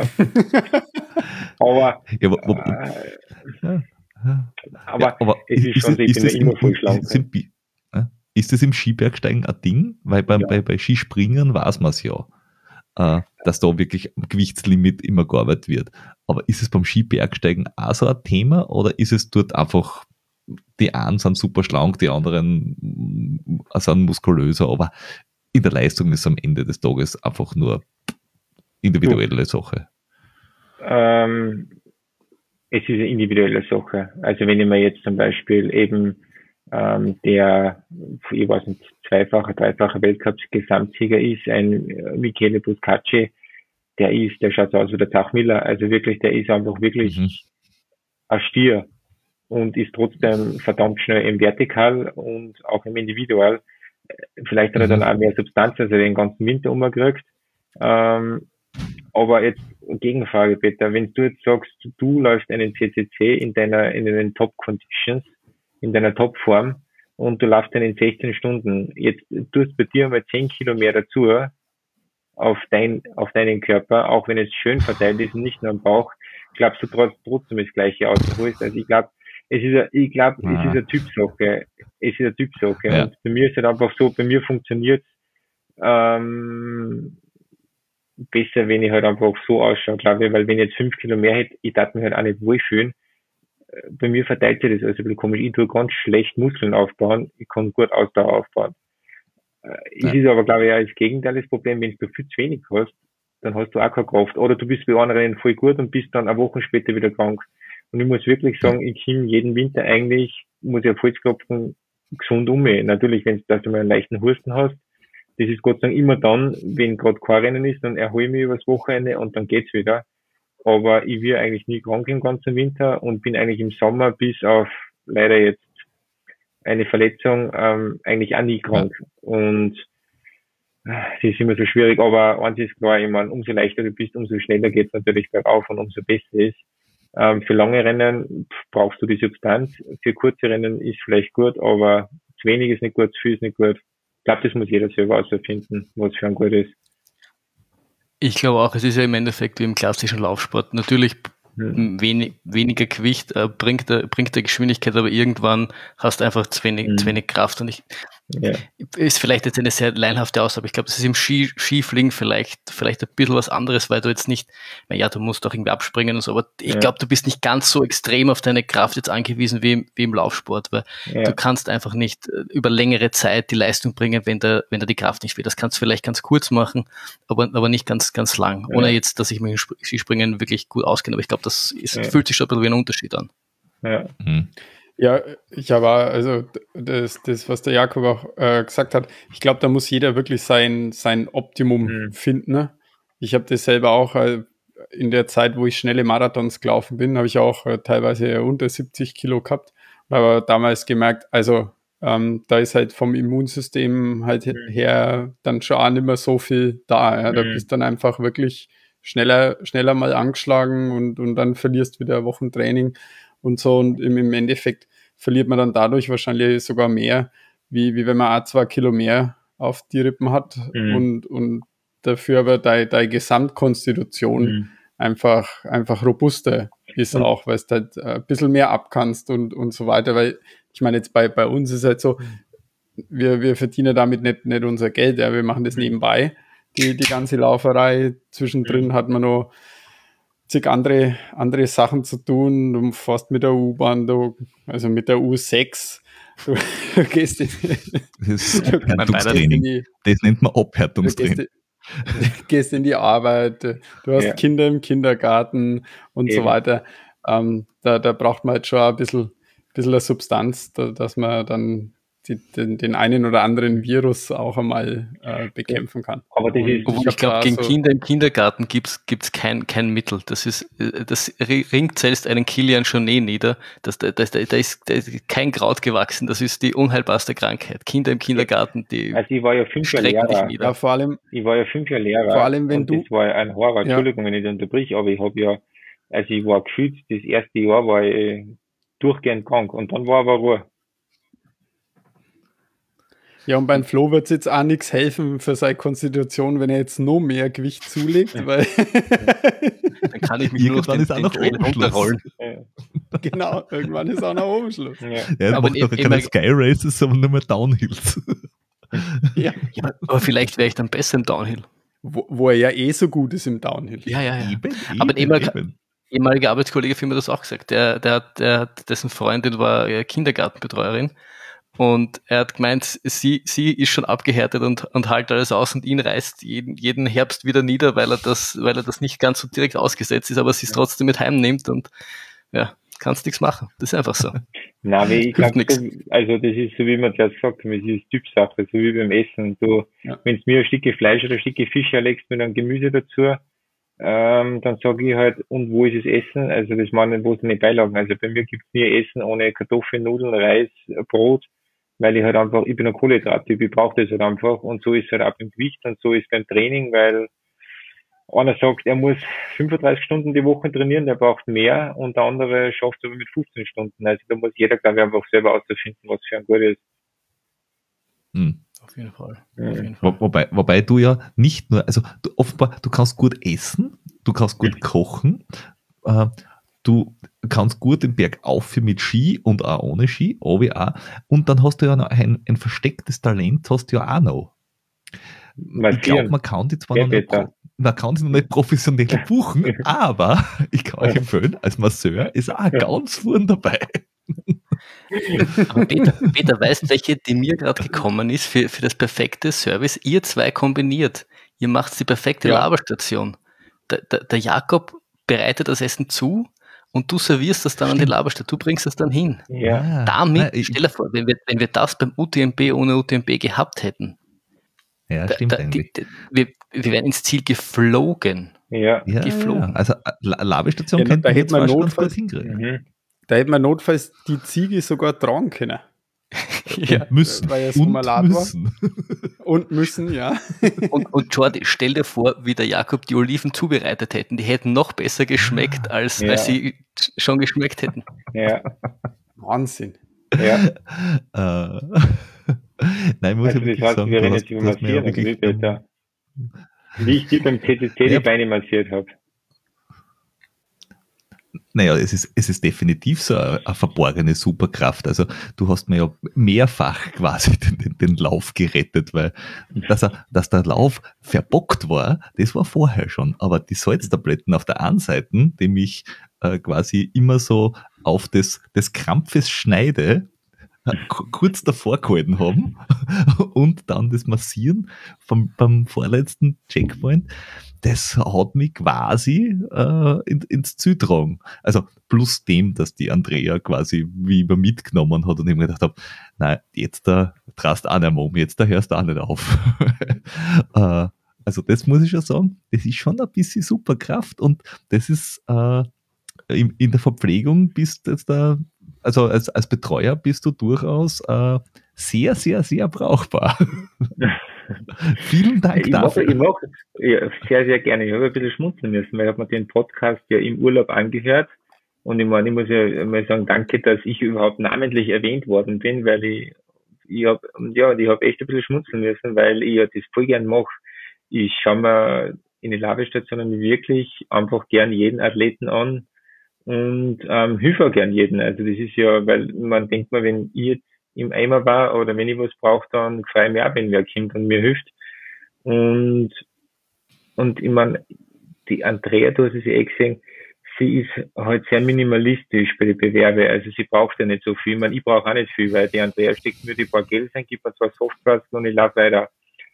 Ich darf mir ja. da voll austoben. Wie die Andrea das erste Mal betreut hat, das war ich weiß gar nicht bei welchem Lauf, ich glaube, das war irgendwo in Italien, ich habe ja da ein Buffet aufgebaut. Ich habe mir ja gedacht, dass der, weil sie gesagt hat, ja, nein, nimm mal das mit und nimm mal das mit. Ich habe mir gedacht, wie will das alles? Und ich bin in die Lavestation reingegangen und der halbe Biertisch war voll. Also wirklich, ich bin immer so ein bisschen blöd vorgekommen und dann ist sie so reingegangen, äh, er hat sich hingesetzt und hat gesagt, Schatz, willst du ein paar Nudeln? Nein. Willst du ein Reis? Nein. Willst du ein Brot? Nein. Ähm, willst du ein Gel? Nein. Sag ich, was wüssten du eigentlich?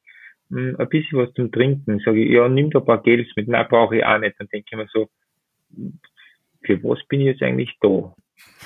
Aber, Aber frag mal einen Flo zum UTMB. das Thema kenne ich. Ich, da, da, muss ich eine Lanze brechen für Peter, weil äh, wenn der Peter dich lobt wegen deiner, deiner äh, Laberstation-Skills oder deiner Skills, dich da irgendwie zu betreuen, da, da, da spricht ein ganz großer, der, der, dieser Zunft, weil der Peter macht die besten, ja. besten äh, Laberstation-Betreuungen. Also ja. wir hatten, wir haben das ja, glaube ich, vorher schon erwähnt, den UTMB und UTMB, da haben wir versucht, die, die Strecke vom UTMB selbst zu laufen, ohne offizielles Rennen. Und der Peter hat uns dort die, die Betreuung gemacht.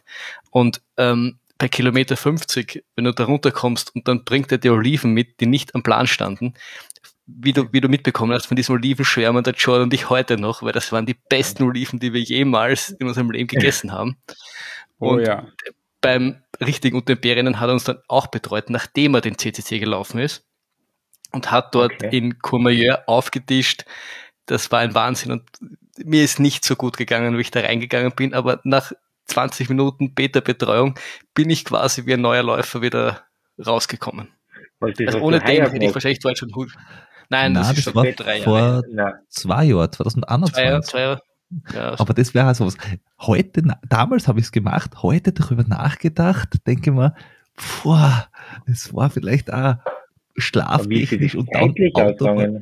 Ja, das war ja das Problem. Ich bin gelaufen, bin ins Zug gekommen, ja. bin in die Unterkunft gegangen, habe mit äh, kurz, naja, nennen wir es Duschen, frisch ja. gemacht, habe mich ins Auto gesetzt, bin durch den Tunnel gefahren, äh, damit ich in, am Vormittag in Courmayeur bin äh, mhm. und habe dann die restliche Zeit von Courmayeur bis ins Ziel den, die, die vier, die im Gelaufen sind, betreut.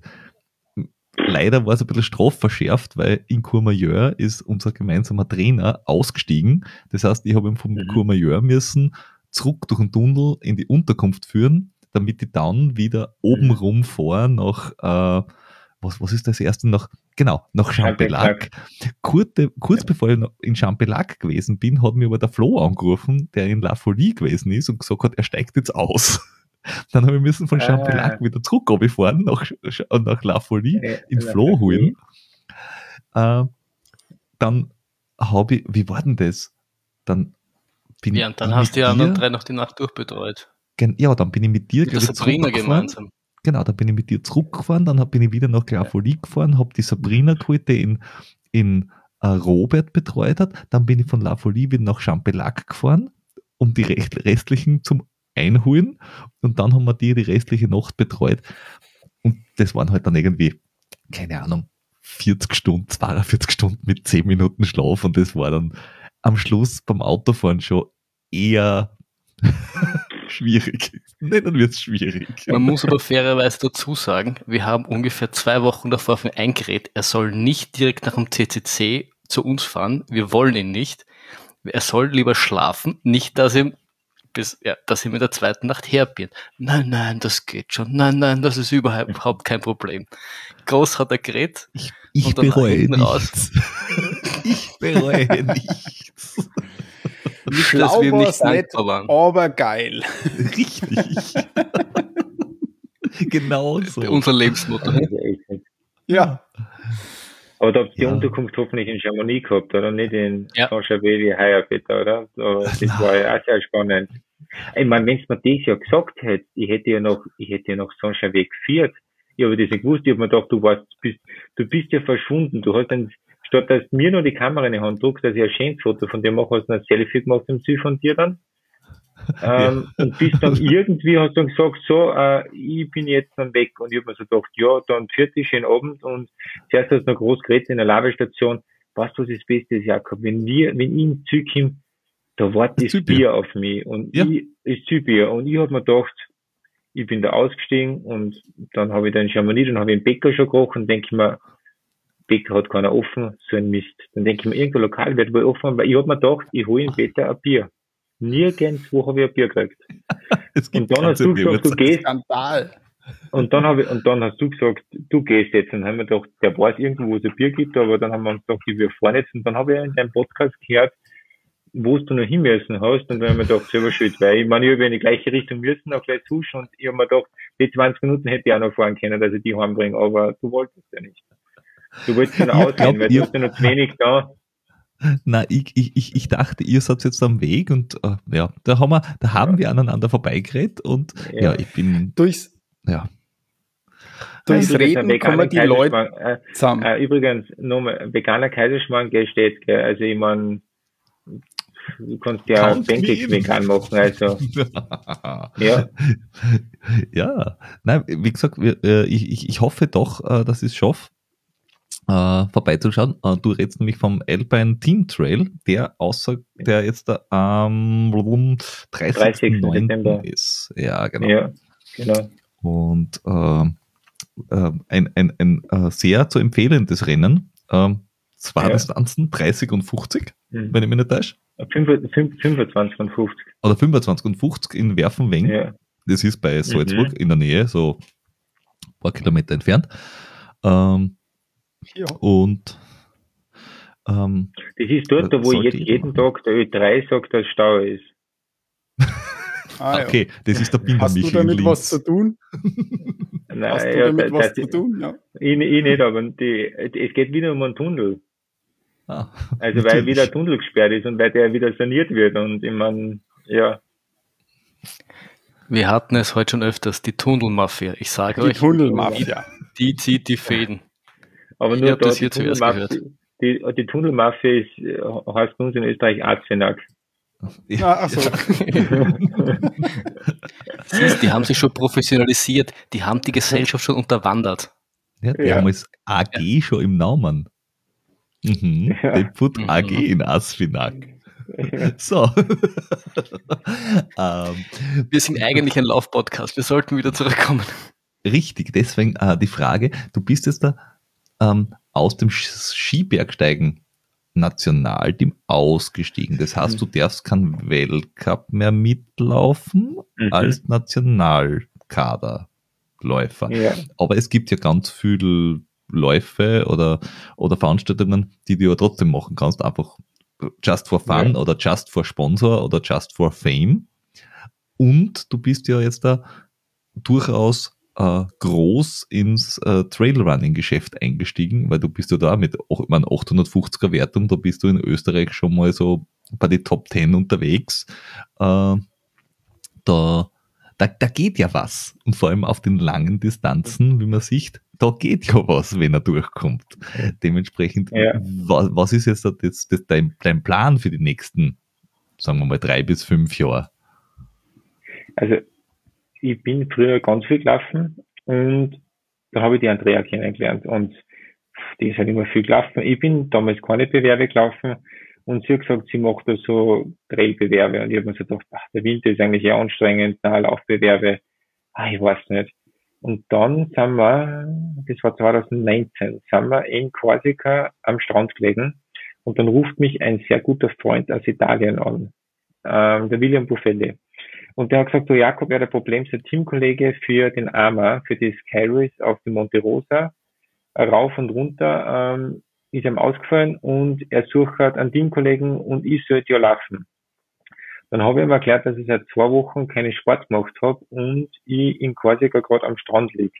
Und ganz kurz, das Sky Race, das AMA, ist ein Rennen, da wo Strand nicht ideal ist, weil es geht auf 4500 Meter auf. ähm, das heißt, ein bisschen Höhenanpassung war nicht schlecht. Und die Andrea hat so gesagt, ja, du willst eh schon immer mehr Laufrennen laufen, lauf doch da mit. Und ich habe halt dann blöderweise am Telefon gesagt, ja passt, ähm, wann muss ich da sein? Sagt er, ja, in zwei Wochen ist das Rennen, oder in eineinhalb Wochen. Ähm, also ich bin aus Korsika nach Hause geflogen nach unserem Urlaub, habe mich ins Auto gesetzt und bin dann da oben gefahren.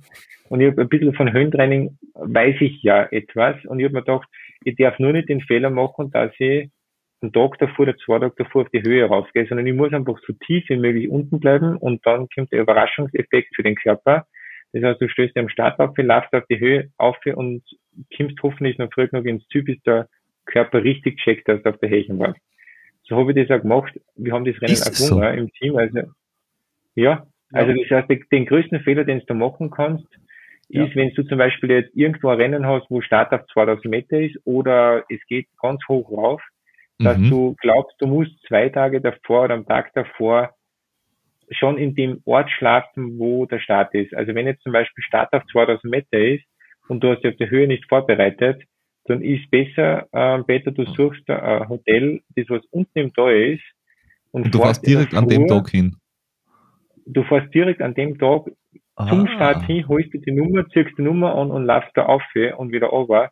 Weil das Problem ist, ähm, so nach acht bis zehn Stunden checkt der Körper, dass jetzt irgendwas gar nicht mehr passt. Ich meine, du kriegst trotzdem beim Rennen weniger Luft und hast weniger Leistung. Ähm, aber dieser, weißt du, wenn du das erste Mal jetzt, stell dir vor, äh, Sommer, du gehst wandern, du schlafst auf einer Hitten oben. Mhm. Wenn du nicht ein paar Bier trinkst, dann schlafst du auf der Hitten sicher nicht gut. Kenne ich nicht, aber Ja. aber, das ist mir dann nie aber, passiert. Also, also, ah. aber, okay, das heißt, entweder drei Wochen vorher schon dort sein, das heißt, entweder schon zwei, ja, drei Wochen genau, dort so. sein und anpassen genau. oder einfach genau. den Körper völlig überraschen und sagen, hör zu, wobei, das, wobei, drei, wo, wobei drei Wochen davor dort sein und dann eine Woche dort trainieren und wieder runtergehen, ist sicher der mhm. bessere Ansatz, kommt sicher das Bessere raus, aber größter mhm. Fehler ist, direkt eine Nacht vor dem Start auf der Höhe oder am Startplatz schlafen. Auf alle Fälle habe ich das erfolgreich absolviert. Und mhm. dann habe ich eine Anfrage gekriegt, damals von, wir haben heute schon mal geredet über dieses Altra-Team oder wird das kosten in Österreich, ähm, Atra. Die Leute, Atra, genau, ähm, ja. die Leute eben da wohin geschickt haben. Ich bin zur Europameisterschaft im Skyrunning nach Italien geschickt worden und bin da, ich glaube, beim Vertical Fünfter geworden und beim Sky Race Dritter oder Vierter, auf alle Fälle ähm, in der Kombi-Wertung bin ich dann aktuell Dritter geworden oder so. Und dann habe ich mir gedacht, das ist eigentlich ganz cool ähm, und war eigentlich eher zuerst bei den Sky Races, weil ich mir gedacht habe, das ist nahe dem Skibergsteigen, drei, vier Stunden, überschaubar. Das sind immer, was der 30 Kilometer, 35 Kilometer, 3000 Höhenmeter. Da geht's, ist nirgendwo flach, es ist nur auf, auf, ähm, steil, technisch, das taugt da. Mir mhm. hat Andrea gesagt, ich werde nie in meinem Leben länger als wie 35 oder 40 Kilometer bei einem Rennen laufen, außer es ist einmal ein flacher Marathon. Auf alle Fälle ähm, 2021 ähm, weil der Dynafit mein Sponsor ist, habe ich gesehen, die machen den Großglockner Ultra Trail. Ähm, und dann habe ich gesehen, die eine Distanz, die kurze, die 35 Kilometer, da geht's mehr oben wie auf, weil du startest ja auf der Rudolfshütte um oder da, ah, oder Enzinger Boden. Enzinger Boden, Rudolfshütte auf und dann oben, ja. Genau. Und dann habe ich mir gedacht, ich laufe ja nicht, keine Ahnung, 3000 Höhenmeter auf und 4000 Höhenmeter oben oder 2000 und 3000. Auf alle Fälle, das stimmt für mich nicht. Wenn, dann muss mehr auf gehen wie oben. Und dann habe ich mir gedacht, ich laufe, ich laufe äh, die 55 Kilometer, obwohl es da ja in Summe ein bisschen mehr oben geht wie auf, aber ich finde, die Differenz ist da nicht so schlimm gewesen.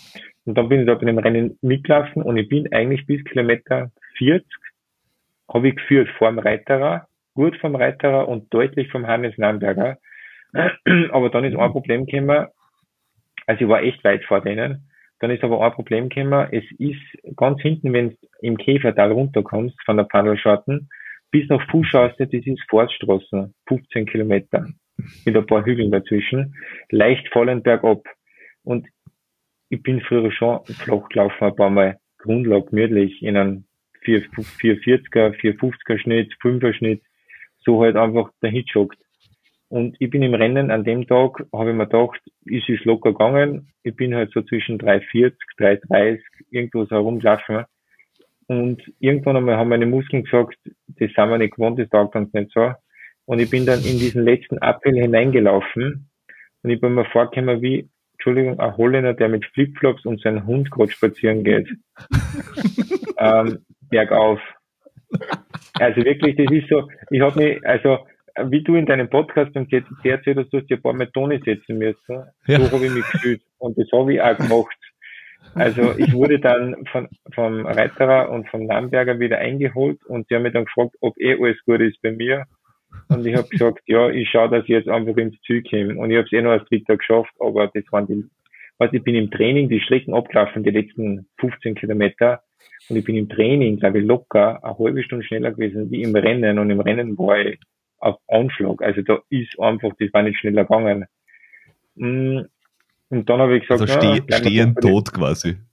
Stehen tot, ja genau. Und dann bin ich eigentlich danach noch von der World Series ähm, zwei Sky Races gehabt, einen Hochkönig habe ich gewonnen, mhm. ähm, Kaiserkrone, damals bin ich Dritter geworden. Und ja, dann habe ich mir eigentlich gedacht, na, ähm, ich bleibe eher doch bei den kurzen Distanzen. Bis letztes Jahr, wo ich mir eben gedacht habe, ich laufe den Transvulkanier, weil er einfach schön ist. Ja, dort. Er ist ja, er ist ja wund.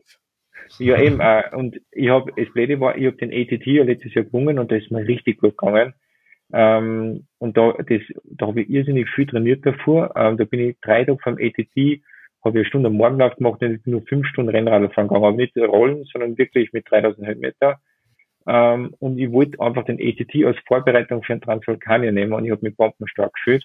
Das Problem war nur, beim ATT hat es eine After-Race-Party gegeben. Und ich war bei der After-Race-Party genauso gut wie beim Lauf. und bei der, ähm, und bei der After-Race-Party, damals hat es noch das komische Ding mit Corona gegeben, wenn ihr euch erinnern könnt. Ja. Bei der After-Race-Party habe ich nur nicht, habe ich, hab ich nicht einmal den Rausch meines Lebens ausgefasst, sondern ich habe auch Corona gekriegt. Und das Ganze blöderweise drei Wochen vor dem äh, Transvulkanier. Und dann bin ich zehn Tage daheim gesessen, habe nichts trainiert. Und dann bin ich zum Transvulkanier gefahren und ich habe leider eben das Problem gehabt, dass ich nach einer Stunde Laufen haben wir die Oberschenkel zugemacht. Und es haben ganz viele Läufer gehabt nach, nach Covid, haben sie mal gesagt. Mhm. Und dann bin ich den Transvulkanier eher mitgewandert, ich jetzt sagen. Aber es war schön. Ja. Der herrliche Lauf, gell, Flo? Wunderbar. Die, diese, ja, ungefähr, ungefähr, dieselbe Geschichte könnte der Jordi erzählen, so den Transvulkanier ja. anfangen und den Rest dann heimwandern. Das haben wir, haben wir auch hinter uns, wir zwei. Ja. Also, also da gibt's ja, also beim Transvulkanier, das war eigentlich ganz spannend, weil das war der Andrea ihr Geburtstag und ich habe zu der Andrea gesagt, zu deinem Geburtstag fliegen wir nach La Palma. Und sie sagt, ja, voll cool. Und sage, ich laufe halt da mit, betreust du mich und dafür machen wir Urlaub. Hat gesagt, ja, na, das klingt alles gut. Ähm, ich habe mich irrsinnig drauf gefreut und sie auch. Und dann war es aber so, ich habe gewusst, ich, ich habe das ja gemerkt nach, nach Covid, ich war eine Stunde laufen und ich war froh, dass ich wieder beim Auto war. Und ich habe mir nicht die ganze Zeit gedacht, eine Stunde laufen im Flachen, 13 Kilometer, Transvulkanier ist mehr als fünfmal so lang mit ein paar Höhenmetern noch dazu, das konnte hart werden. Nach zwei Stunden bei der ersten Lavestation habe ich zu Andrea wirklich gesagt, das habe ich noch nie gesagt, Schatz, ich will nimmer. Ich will nimmer. Und sie hat mir die zwar in einen Flask eingesteckt und hat gesagt, Schatz, du bist Fünfter oder Sechster. Du kannst das sagen, wenn du 30. oder 40. bist, aber du bist in die Top 10. Lauf weiter. Das nächste Mal habe ich gesehen, die Kilometer 50 und ich habe zu ihr gesagt, Andrea, ich will nicht mehr. Dann hat sie gesagt, Schatz, du brauchst jetzt nur runterlaufen zum Meer, 200.000 Höhenmeter und dann laufst du ins Ziel und du bist daheim. Das Problem war halt einfach nur, ich habe nicht mehr laufen können. Also der Downhill oben ans Meer, Jordi, du bist jetzt glaube ich schon ja. gelaufen, gell? Ja. Der Downhill ja. da oben ans Meer, das sind wirklich 200.000 Höhenmeter auf 16 Kilometer. Wenn du nicht laufen kannst, der ist echt lang. Und ich habe mir gedacht, ich komme da einfach nimmer an. Und dann kommst du in die Bucht runter und dann riecht da noch Fisch und allen möglichen und du willst eigentlich nicht mehr und es hat auf einmal 35 Grad und du denkst dann nur so, und das Witzige war ja, ich hab mir gedacht, da unten von der Bucht, es sind nur noch fünf Kilometer ins Ziel mit 350 ja. Kilometer. Und ja. ich habe mir eigentlich gedacht, fünf ja. Kilometer, 350 Kilometer, das ist relativ schnell erledigt. Ich habe mal zur Sicherheit in meine zweieinhalb Liter Softflask pur Cola aufgefüllt. Also das heißt ein Liter Cola. ähm, ich glaube, bei Kilometer drei waren beide Softflask klar. Also ich habe einfach, ich hätte noch, ich hätte, wurscht was, ich hätte da mitnehmen können, was ich wollen hätte. Es war, war nicht besser geworden. Das, also ich kann ja. das, ich kann das wahnsinnig gut nachvollziehen. Der, der, der Jordan und ich sind damals gemeinsam und wie wir da runter sind, ist ja diese Laberstation, wo du gesagt hast, da riecht ja. Fisch und ich war, ich war da, ich war da, da habe ich gerade komplett im Eck, da war ich extremst krantig und dann ist das ja. dieser spanische Moderator, der halt irgendwie Stimmung gemacht hat und redet irgendwas auf Spanisch und plötzlich halten wir das Mikrofon vors Gesicht. Und ich habe mir Angst und gesagt, na, bitte nicht. Und weitergegangen. Also das war, da habe ich gedacht, nie, nicht jetzt, geh mir nicht am Nerv, lass mich in Ruhe. Ich will nur heim. Fünf Kilometer, danke, fertig. Und dann durch das Flussbett. Ah.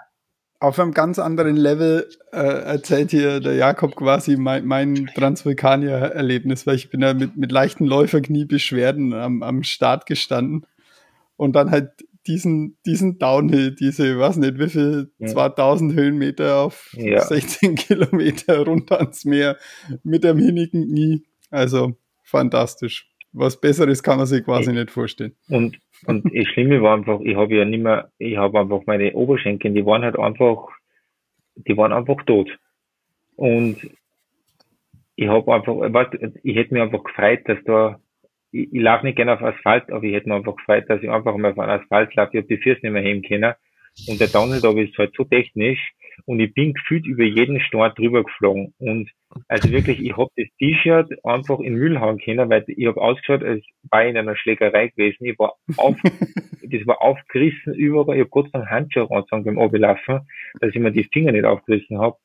Aber das war, also, ja, wie zuerst erzählt er vom Glockner, äh, Holländer, der mit Flipflops geht, ich glaube, so habe ich mich gefühlt beim Bergablaufen oder gehen, also das ist unfassbar. Ja, aber, es aber ist, ist, das, ist aber, schon, gell? Ja? Also und das hat dein Herz sagen, gewonnen, schade. offenbar. Weil du wirst ja, ja trotzdem schon. jetzt lang und weit laufen, oder? Also ist es der Plan, also dass du jetzt ich, weiterhin die 100er ja, machst? Ja, was du, also ja, es ist der Plan, was warum. Ähm, ich habe mir selber nicht erklären können, aber ich bin jetzt draufgekommen. Beim Skifahren gehen, es klingt ein bisschen blöd, aber da ist immer die Frage, eins, zwei oder drei bei den Sky Races war also Platz eins, zwei oder drei oder es, es klingt mhm. so arrogant, aber der ist einfach immer so, äh, natürlich, wenn du einen schlechten Tag hast, wirst du mal Vierter oder Fünfter, aber da, da weiß ich, da kann ich immer vorne mitgehen. Und bei den Sky Races war es halt auch so, da ist relativ schnell gut gegangen. Natürlich, wenn ich mir jetzt eine Golden Trail Serie hinstelle, da wo ein Francesco Puppi und ein Stian und ein Remy Bonnet am Start sind, dann laufe ich auch nicht eins, zwei, drei. Es ist mir völlig klar. Aber ich weiß, ich kann da trotzdem extrem gut schnell vorn mitlaufen. Und jetzt bin ich draufgekommen, warum ich lange Rennen laufen will. Erstens ich bin halt einfach voll gern draußen ähm, in die Berg und ich bin gern stundenlang unterwegs und es ist für mich ähm, eine neue Challenge, dass ich ja, dass ich mir nicht die Frage stelle, wird es Platz 1, 2 oder 3 oder 5 oder 4, ähm, sondern sehe ich das Ziel. Und das ist irgendwie so für mich, also sehe, also komme ich ins Ziel mit einer angemessenen Pace und das ist irgendwie so die neue Herausforderung und auch ein Erlebnis. Also ich will halt einfach was erleben bei meinem Lauf und das habe ich einfach bei den langen Läufen und ich will jetzt auch nicht irgendeinen langen Lauf laufen, 100 äh, Kilometer mit 2000 oder 3000 Höhenmeter, sondern ich will halt schon, dass es natürlich auf die Obi geht und dass das ganze technische ist. Drum ist mir der TDS da irgendwie lieber wie der CCC, wobei der CCC auch ein, ein sehr schöner Lauf ist, habe ich jetzt im Nachhinein gesehen. Ähm, er ist halt eher sehr laufbar. Ähm, hm. Und der TDS ist halt doch auf der technischeren Seite und auch wenn er länger ist und härter ist, vielleicht, na, härter ist er gar nicht, bei CCC kannst du aus dem Leben schießen, bei OM kannst du aus dem Leben schießen, aber, ähm, ähm, ich muss well, wirklich sagen, well. aber ich muss wirklich sagen, es ist, es ist einfach so eine neue Challenge, ähm, eine neue Herausforderung. Und da kommen einfach so viele Faktoren zusammen, ähm, die ich es klingt blöd, aber ja, ich bin Profisportler, aber das ist für mich komplettes Neuland. Ich meine, ich weiß, wie viel Kohlenhydrate dass ich in einer Stunde nehmen muss. Ich wüsste eigentlich, dass ich mehr trainieren oder laufen müsste äh, für solche Bewerbe und das ist auch der Plan, dass ich zumindest im Winter jetzt ein paar Mal laufen gehe, dass ich nicht aus dieser Laufbewegung rauskomme. Ähm, und dann, glaube ich, bin ich schon zuversichtlich, dass ich einmal ein 100er mache und ich bin äh, ehrlich gesagt auch froh beim TDS, ich bin in Beaufort ausgestiegen bei Kilometer 99,7. Das mhm. heißt, ich bin noch nie in meinem Leben 100 Kilometer gelaufen. Und wenn ich das erste Mal 100 Kilometer auf meiner Uhr stehen habe, dann will ich, dass mir da noch gut geht. Oder halt einfach zumindest, dass ich ins Ziel komme. Drum äh, ist das Ziel für nächstes Jahr einen, also, äh, also ich werde auf alle Fälle 200er laufen. Also ein TDS äh, mache ich auf alle Fälle wieder. Da habe ich eine Rechnung offen. Und ich habe mich auch schon für einen anderen UTMP-Lauf registriert. Ja, ja. Ja. Sehr, sehr schön. Ja. Aber das, Schöne das, das spricht. Ja. Und das Schöne beim Ultralaufen ist ja, egal wie erfahren du bist, wirklich sicher ist das Ziel nie, weil bei 100 Kilometer kann, ja. da, kann jedem mal was passieren.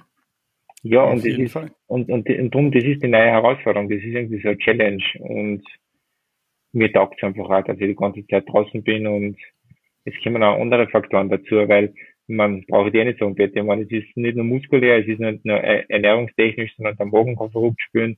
Du kannst mit der Stirnlampe Probleme kriegen, es kann alles sein. Oder du hast einfach keinen Bock mehr. Oder so, ja. Alles funktioniert gut und der Kopf sagt, na, heute ist kein guter Tag. Peter, Gummibärle helfen. Ich meine, nicht, bei zwei, nicht, nicht wenn das schon in der ersten Stunde ist, aber so richtig geile Gummibärle, das ist immer so die Geheimwaffe bei mir. Ja, ich, was, was, beim, was bei vielen Gummibärle sind, ist beim Peters Bier. Ja, aber nicht während dem Laufen. Wahrscheinlich. Ja. Ich glaube, also. Warum? Ja, wobei, Mozart letztes Jahr. Hm. Aber das war alkoholfreies Bier, glaube ich, oder? na, wobei, na, das ist ja eine lustige Geschichte. Genau, bei Mozart 100, ich habe ja die Andrea betreut und das war mhm. ja voll lustig, weil ich war ja bei den ganzen Labestationen auch und die Andrea hat sich leider einen Wolf gegeben und der ist dann, der ist am Anfang richtig gut gegangen und dann hat sie ja nicht mehr richtig laufen können durch das und es war ja ein wunderschöner Tag, ziemlich warm und mhm. er ist ja eigentlich ziemlich alles ausgegangen, gell, so ein Trinken und so und dann ist dann irgendwann haben sie alkoholfreies Bier gegeben und das gleiche Wort, das war ziemlich eine Lavestation am Schluss vorm Nockstein noch. Und dort zur Lavestation gehen und dann ist einer auch das Bier ausgegangen. Sie haben kein ISO nicht mehr so viel gehabt. Oder die Leute wollten kein ISO mehr. Und dann haben sie sich einfach gedacht, ist ja wurscht, sie legen einfach in das Brunnen ein Bier rein. Und ich habe zuerst so gedacht, das ist so für die Betreuer und so, weil ich habe mir gedacht, ich trinke jetzt einmal eins. Und dann haben die gesagt, ähm, Jakob, weil die haben mich kennt, ähm, das ist eigentlich für die Athleten. Und ich habe so gesagt, äh, das ist mit Alkohol. Dann gesagt, ja, sie haben kein alkoholfreies mehr. Dann habe ich gesagt, ihr wisst aber schon, was da passiert, wenn einer jetzt gerade 90 Kilometer gelaufen ist oder 95, ähm, die letzten zwölf Stunden bei 35 Grad gerannt ist und der trinkt jetzt ein halbe Bier. Sag ich, der trinkt die halbe Bier und zehn Meter später fällt der tot um. Gar nicht.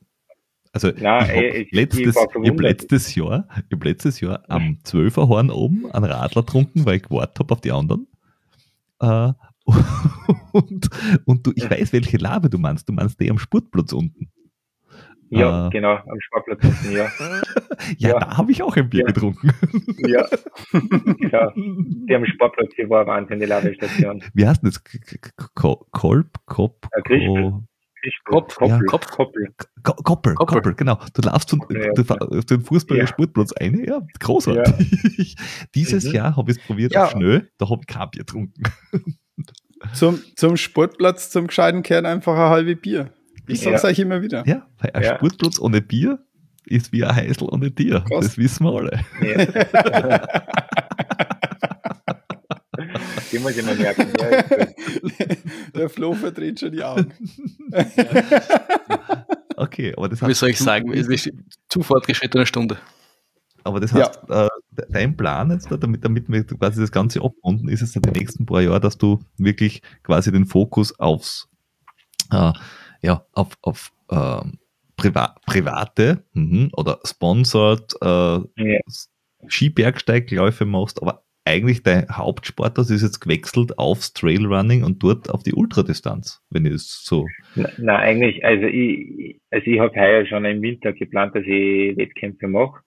Mhm. Ähm, also erster Wettkampf wird im Mountain Attack sein und ich werde die ganzen großen Rennen wie Selleronda, diesen Grand Cours, wo es diese Pyramide gibt, das besteht ja aus mehr Rennen, den mache ich trotzdem mit. Dann mache ich mit dem Philipp Reiter, den kennt ihr wahrscheinlich. Mhm. Ähm, das Projekt, das Pyrenäen-Projekt, das wollten wir letztes Jahr schon machen, aber in den Pyrenäen war letztes Jahr kein Schnee. Jetzt haben wir ähm, uns nur mal die Gegebenheiten dort angeschaut und sind sehr viel gewandert, aber auch mit Skigangen. Wir wollen ähm, die Pyrenäen durchqueren vom Atlantik zum Mittelmeer oder eigentlich vom Mittelmeer zum Atlantik.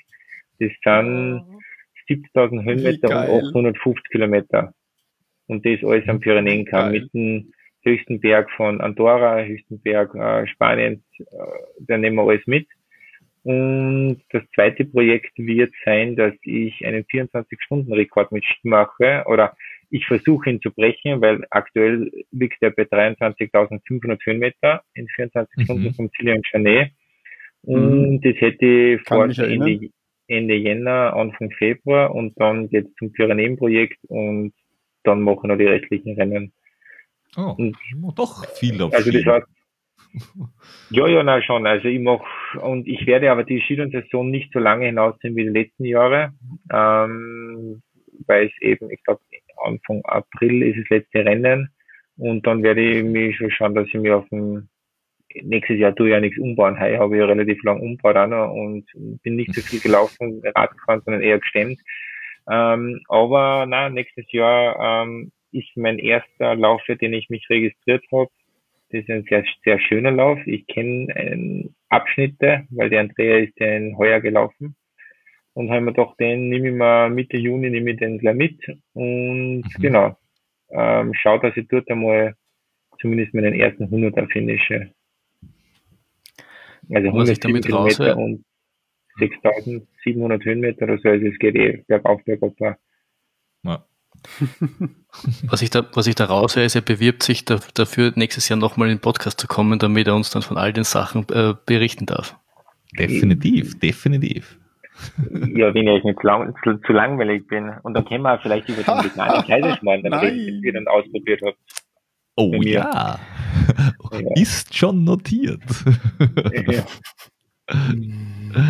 ja. Gibt, äh, Darf, darf, ich kurz, darf ich kurz einhaken zu dem 24-Stunden-Ski-Bergsteigen? Ja. Was schon, wo du das machst? Kann man dich da supporten? ja, also ähm, es wird, ich hätte es sehr, sehr gerne in meiner Heimat in Werfmengen gemacht, aber die Piste eignet ja. sich nicht hundertprozentig dafür. Ähm, es, also ist ja wurscht, du kannst ja noch 500, 600 Höhenmeter umdrehen. Äh, der Killer hat gesagt, die beste Distanz sind zwischen 600 und 800 Höhenmeter, wobei ja. natürlich umso länger du hinaufgehst, umso weniger Wechsel hast du, wo du wieder Zeit verlierst. Aber wenn du jetzt eine Strecke hast mit 1000 oder 1200 Höhenmeter, ermüdest du natürlich auch und kannst, hast weniger Erholungsphasen oder die Erholungsphasen äh, sind halt dann weiter draußen oder weiter hinten. Ähm, und du musst dann dafür ein bisschen mehr wechseln. Jetzt ist Werfling nicht so gut geeignet auf dem Profil und jetzt wird es wahrscheinlich so in Radstadt sein. Also das ist ein bisschen so bei Flachau die Gegend. Ja, ja. Ähm, und da habe ich nämlich eine sehr, sehr gute Strecke, hätte ich eine sehr gute Strecke mit so zwischen 700, 800 Höhenmeter. Ähm, die Strecke macht keine Kurven. Ähm, ich glaube, sie hat knapp 800 Höhenmeter auf drei Kilometer, nicht ganz.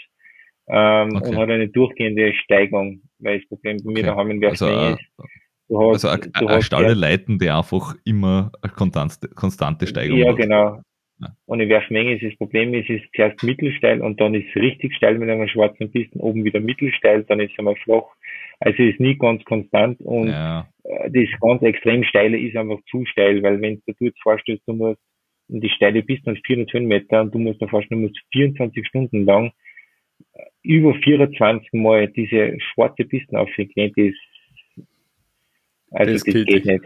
Das geht nicht. ja, aber das ist, Genau. es ist anstrengend. So Ja. weit will man ja nicht einmal mit dem Auto fahren, damit ich das auch bringe. Ja, danke. Jetzt bringst noch, das ist nicht gut für die Knie und dann haben wir so alle Klassiker.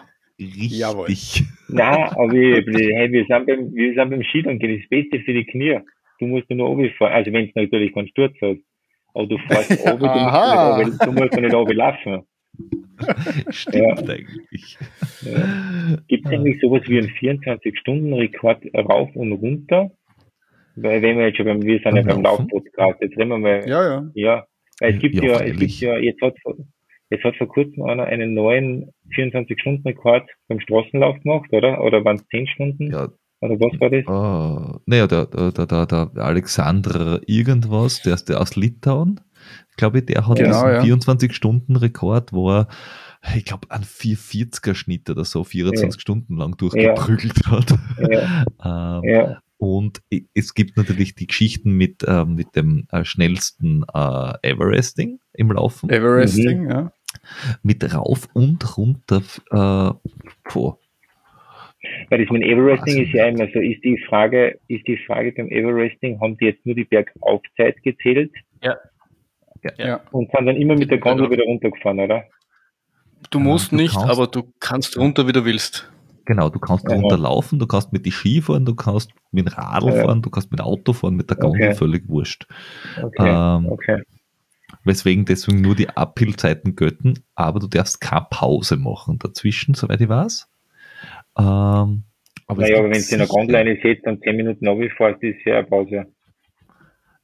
Ja, eh, eh. aber du darfst keine, ich glaube, unten halt keine Pause machen und dann unten eine Stunde Okay. herumflanieren. Ah, okay. Wobei, der, okay. wobei der, der, der Franz, der, der Franz Preis gesagt hat, äh, sie haben am Teil, haben sie mit dem Auto runtergeführt, weil der das gemacht mit dem, mit dem Everesting. Mhm. Und ein bisschen ist er mit, dem- mit dem Lift angefahren, beziehungsweise ist runtergelaufen, weil er hat gesagt, das Problem mit dem Lift ist, wenn der normal schnell fährt, dass du einfach auskühlst trotzdem. Also, dass du, dass, Mhm. dass die Dauer zu lang ist, dass du jedes Mal wieder kalt Mhm. wirst und das ist auch ein Scheiß. Also, du musst Mhm. eigentlich was finden, was optimal ist, dass du ein bisschen regenerieren kannst, was trinken kannst, was quasi so eine Labestation hast, aber nicht Mhm. zu lang unterwegs bist. Das heißt, du brauchst eigentlich einen sehr schnellen Downhill-Transport. Ich wollte sowas mit, ich wollte sowas mit Paraglidern mal machen. Ich meine, das Problem ist nur, dass. Paraglidern halt in, in der Nacht nicht erlaubt ist. Also das heißt, es war ja kein offizieller Rekord, aber für mich wollte ich das einmal machen.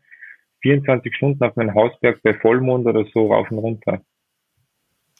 Ja, du hast aber mit dem Essen und Trinken bergab auch ein Problem, weil du hast was anderes. Nein, aber, nein, nein, nein, aber das ist, nein, der- beim Paragliden ist das voll easy, weil wenn es jetzt ruhig ist in der Luft, du kannst dir alles machen. Du kannst essen, du kannst trinken, du kannst, Hm, okay. Ja, kannst also das ist überhaupt kein Problem. Ja, Das, wäre mal, äh, äh, wäre ja äh, äh, ein lustiger Rekord, aber ja, wie gesagt, das ist Ja. halt das Problem. Wenn du das nicht darfst, dann ist es ein bisschen so Ja. reingeninjert. Na, Peter, spekulierst schon, du bist ja auch schon unter die Paraglider gegangen. Ich bin Wirklich? einmal mit, ja, ich bin einmal mitgeflogen. echt. Bei, Wann? ja, Wo? bei der, bei der WM. Beim Vertical ähm, hätte ich entweder auf die Gondel warten können mit dem Flo zusammen oder Ja. nicht.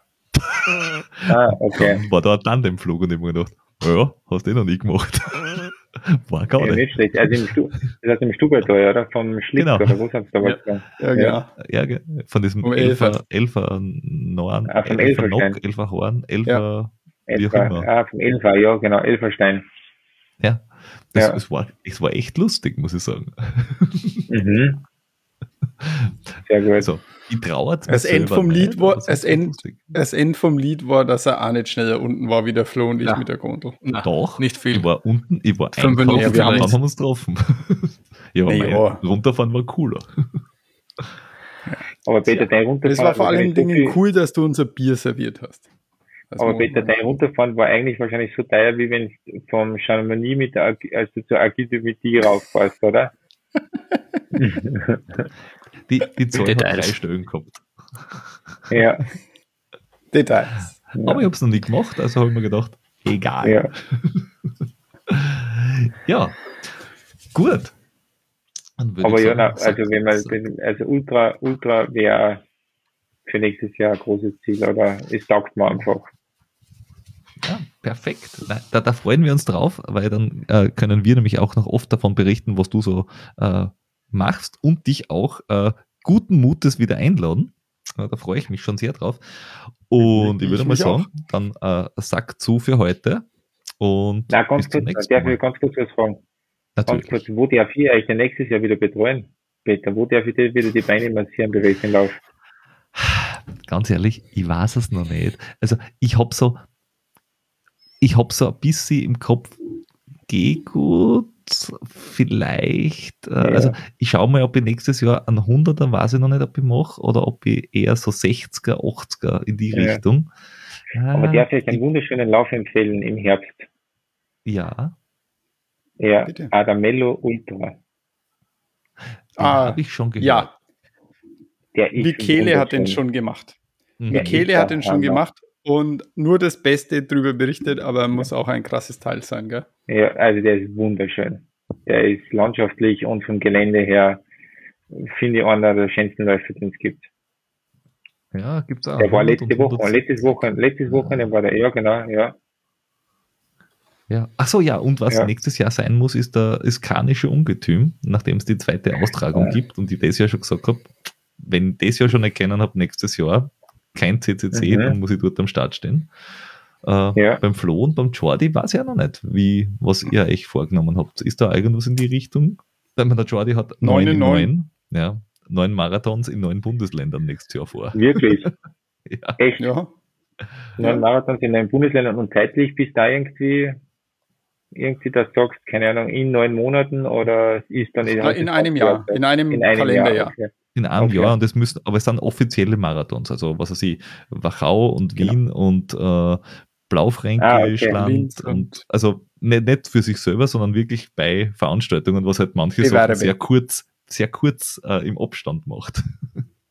Also das heißt, im Mai läuft in Salzburg. Ja, Ja. wir wissen noch nicht ganz, ob man, ob man Salzburg vielleicht durch, durch einen Marathon bei Mozart 100 ersetzen. Ja, das wäre dann Aha. Juni. Achso, ja, weil du Ja, vorher, okay. du hast, stimmt, du hast vorher hast du schon Wien und Linz, die Wien relativ knapp Linz. aneinander sind. Ja. Ja. Ja, Und dann hast du ein Triple fast schon. Mhm. Ja, und der Flo muss Mhm. endlich wieder mal längere Distanzen laufen, es hilft ja nichts. Ja, Ich habe mir heute als Motivationshilfe eine neue Laufuhr bestellt. mhm. von, darfst du das sagen? Ja, ja natürlich, ich habe es ja selber gekauft. von, von Garmin. Okay. Ich wechsle zurück ins Garmin-Lager. Nach all den Jahren bei Sunto haben sie mich jetzt, äh, haben sie mich jetzt schlussendlich doch wieder gekriegt. diese, diese Schweine. Tja, man muss einfach, man, man muss einfach, also, ja, man, man muss die Daten der Uhren vergleichen und dann kommt Mhm. man muss bei, U- zu einem man muss bei, bei. Uhren mit der Zeit gehen. Hm? Mhm. Sozusagen. Wenn der Peter jetzt schon beim Phrasendreschen ist, dann wissen wir, es ist schon, es ist schon viel spät. Es ist, Ja. es ist spät. Ja. Wir Du, müssen äh, ins ich- Bett. Ich äh, freue mich auf irgendwann wieder ähm, Laufen entdecken auf einem Podcast mit euch, auf Jawohl. äh, irgendwann einmal live Bier trinken, Live Kaiserschmarrn. Auch da sind wir dabei. Also, und, ja. Und ich sage schon mal vielen, vielen Dank. Und ich hoffe, das war nicht eingeschlafen dass ich den Podcast anmacht. Das war Speck. Ah, na, wir müssen andere Longruns ja. machen. ja. So schaut's aus.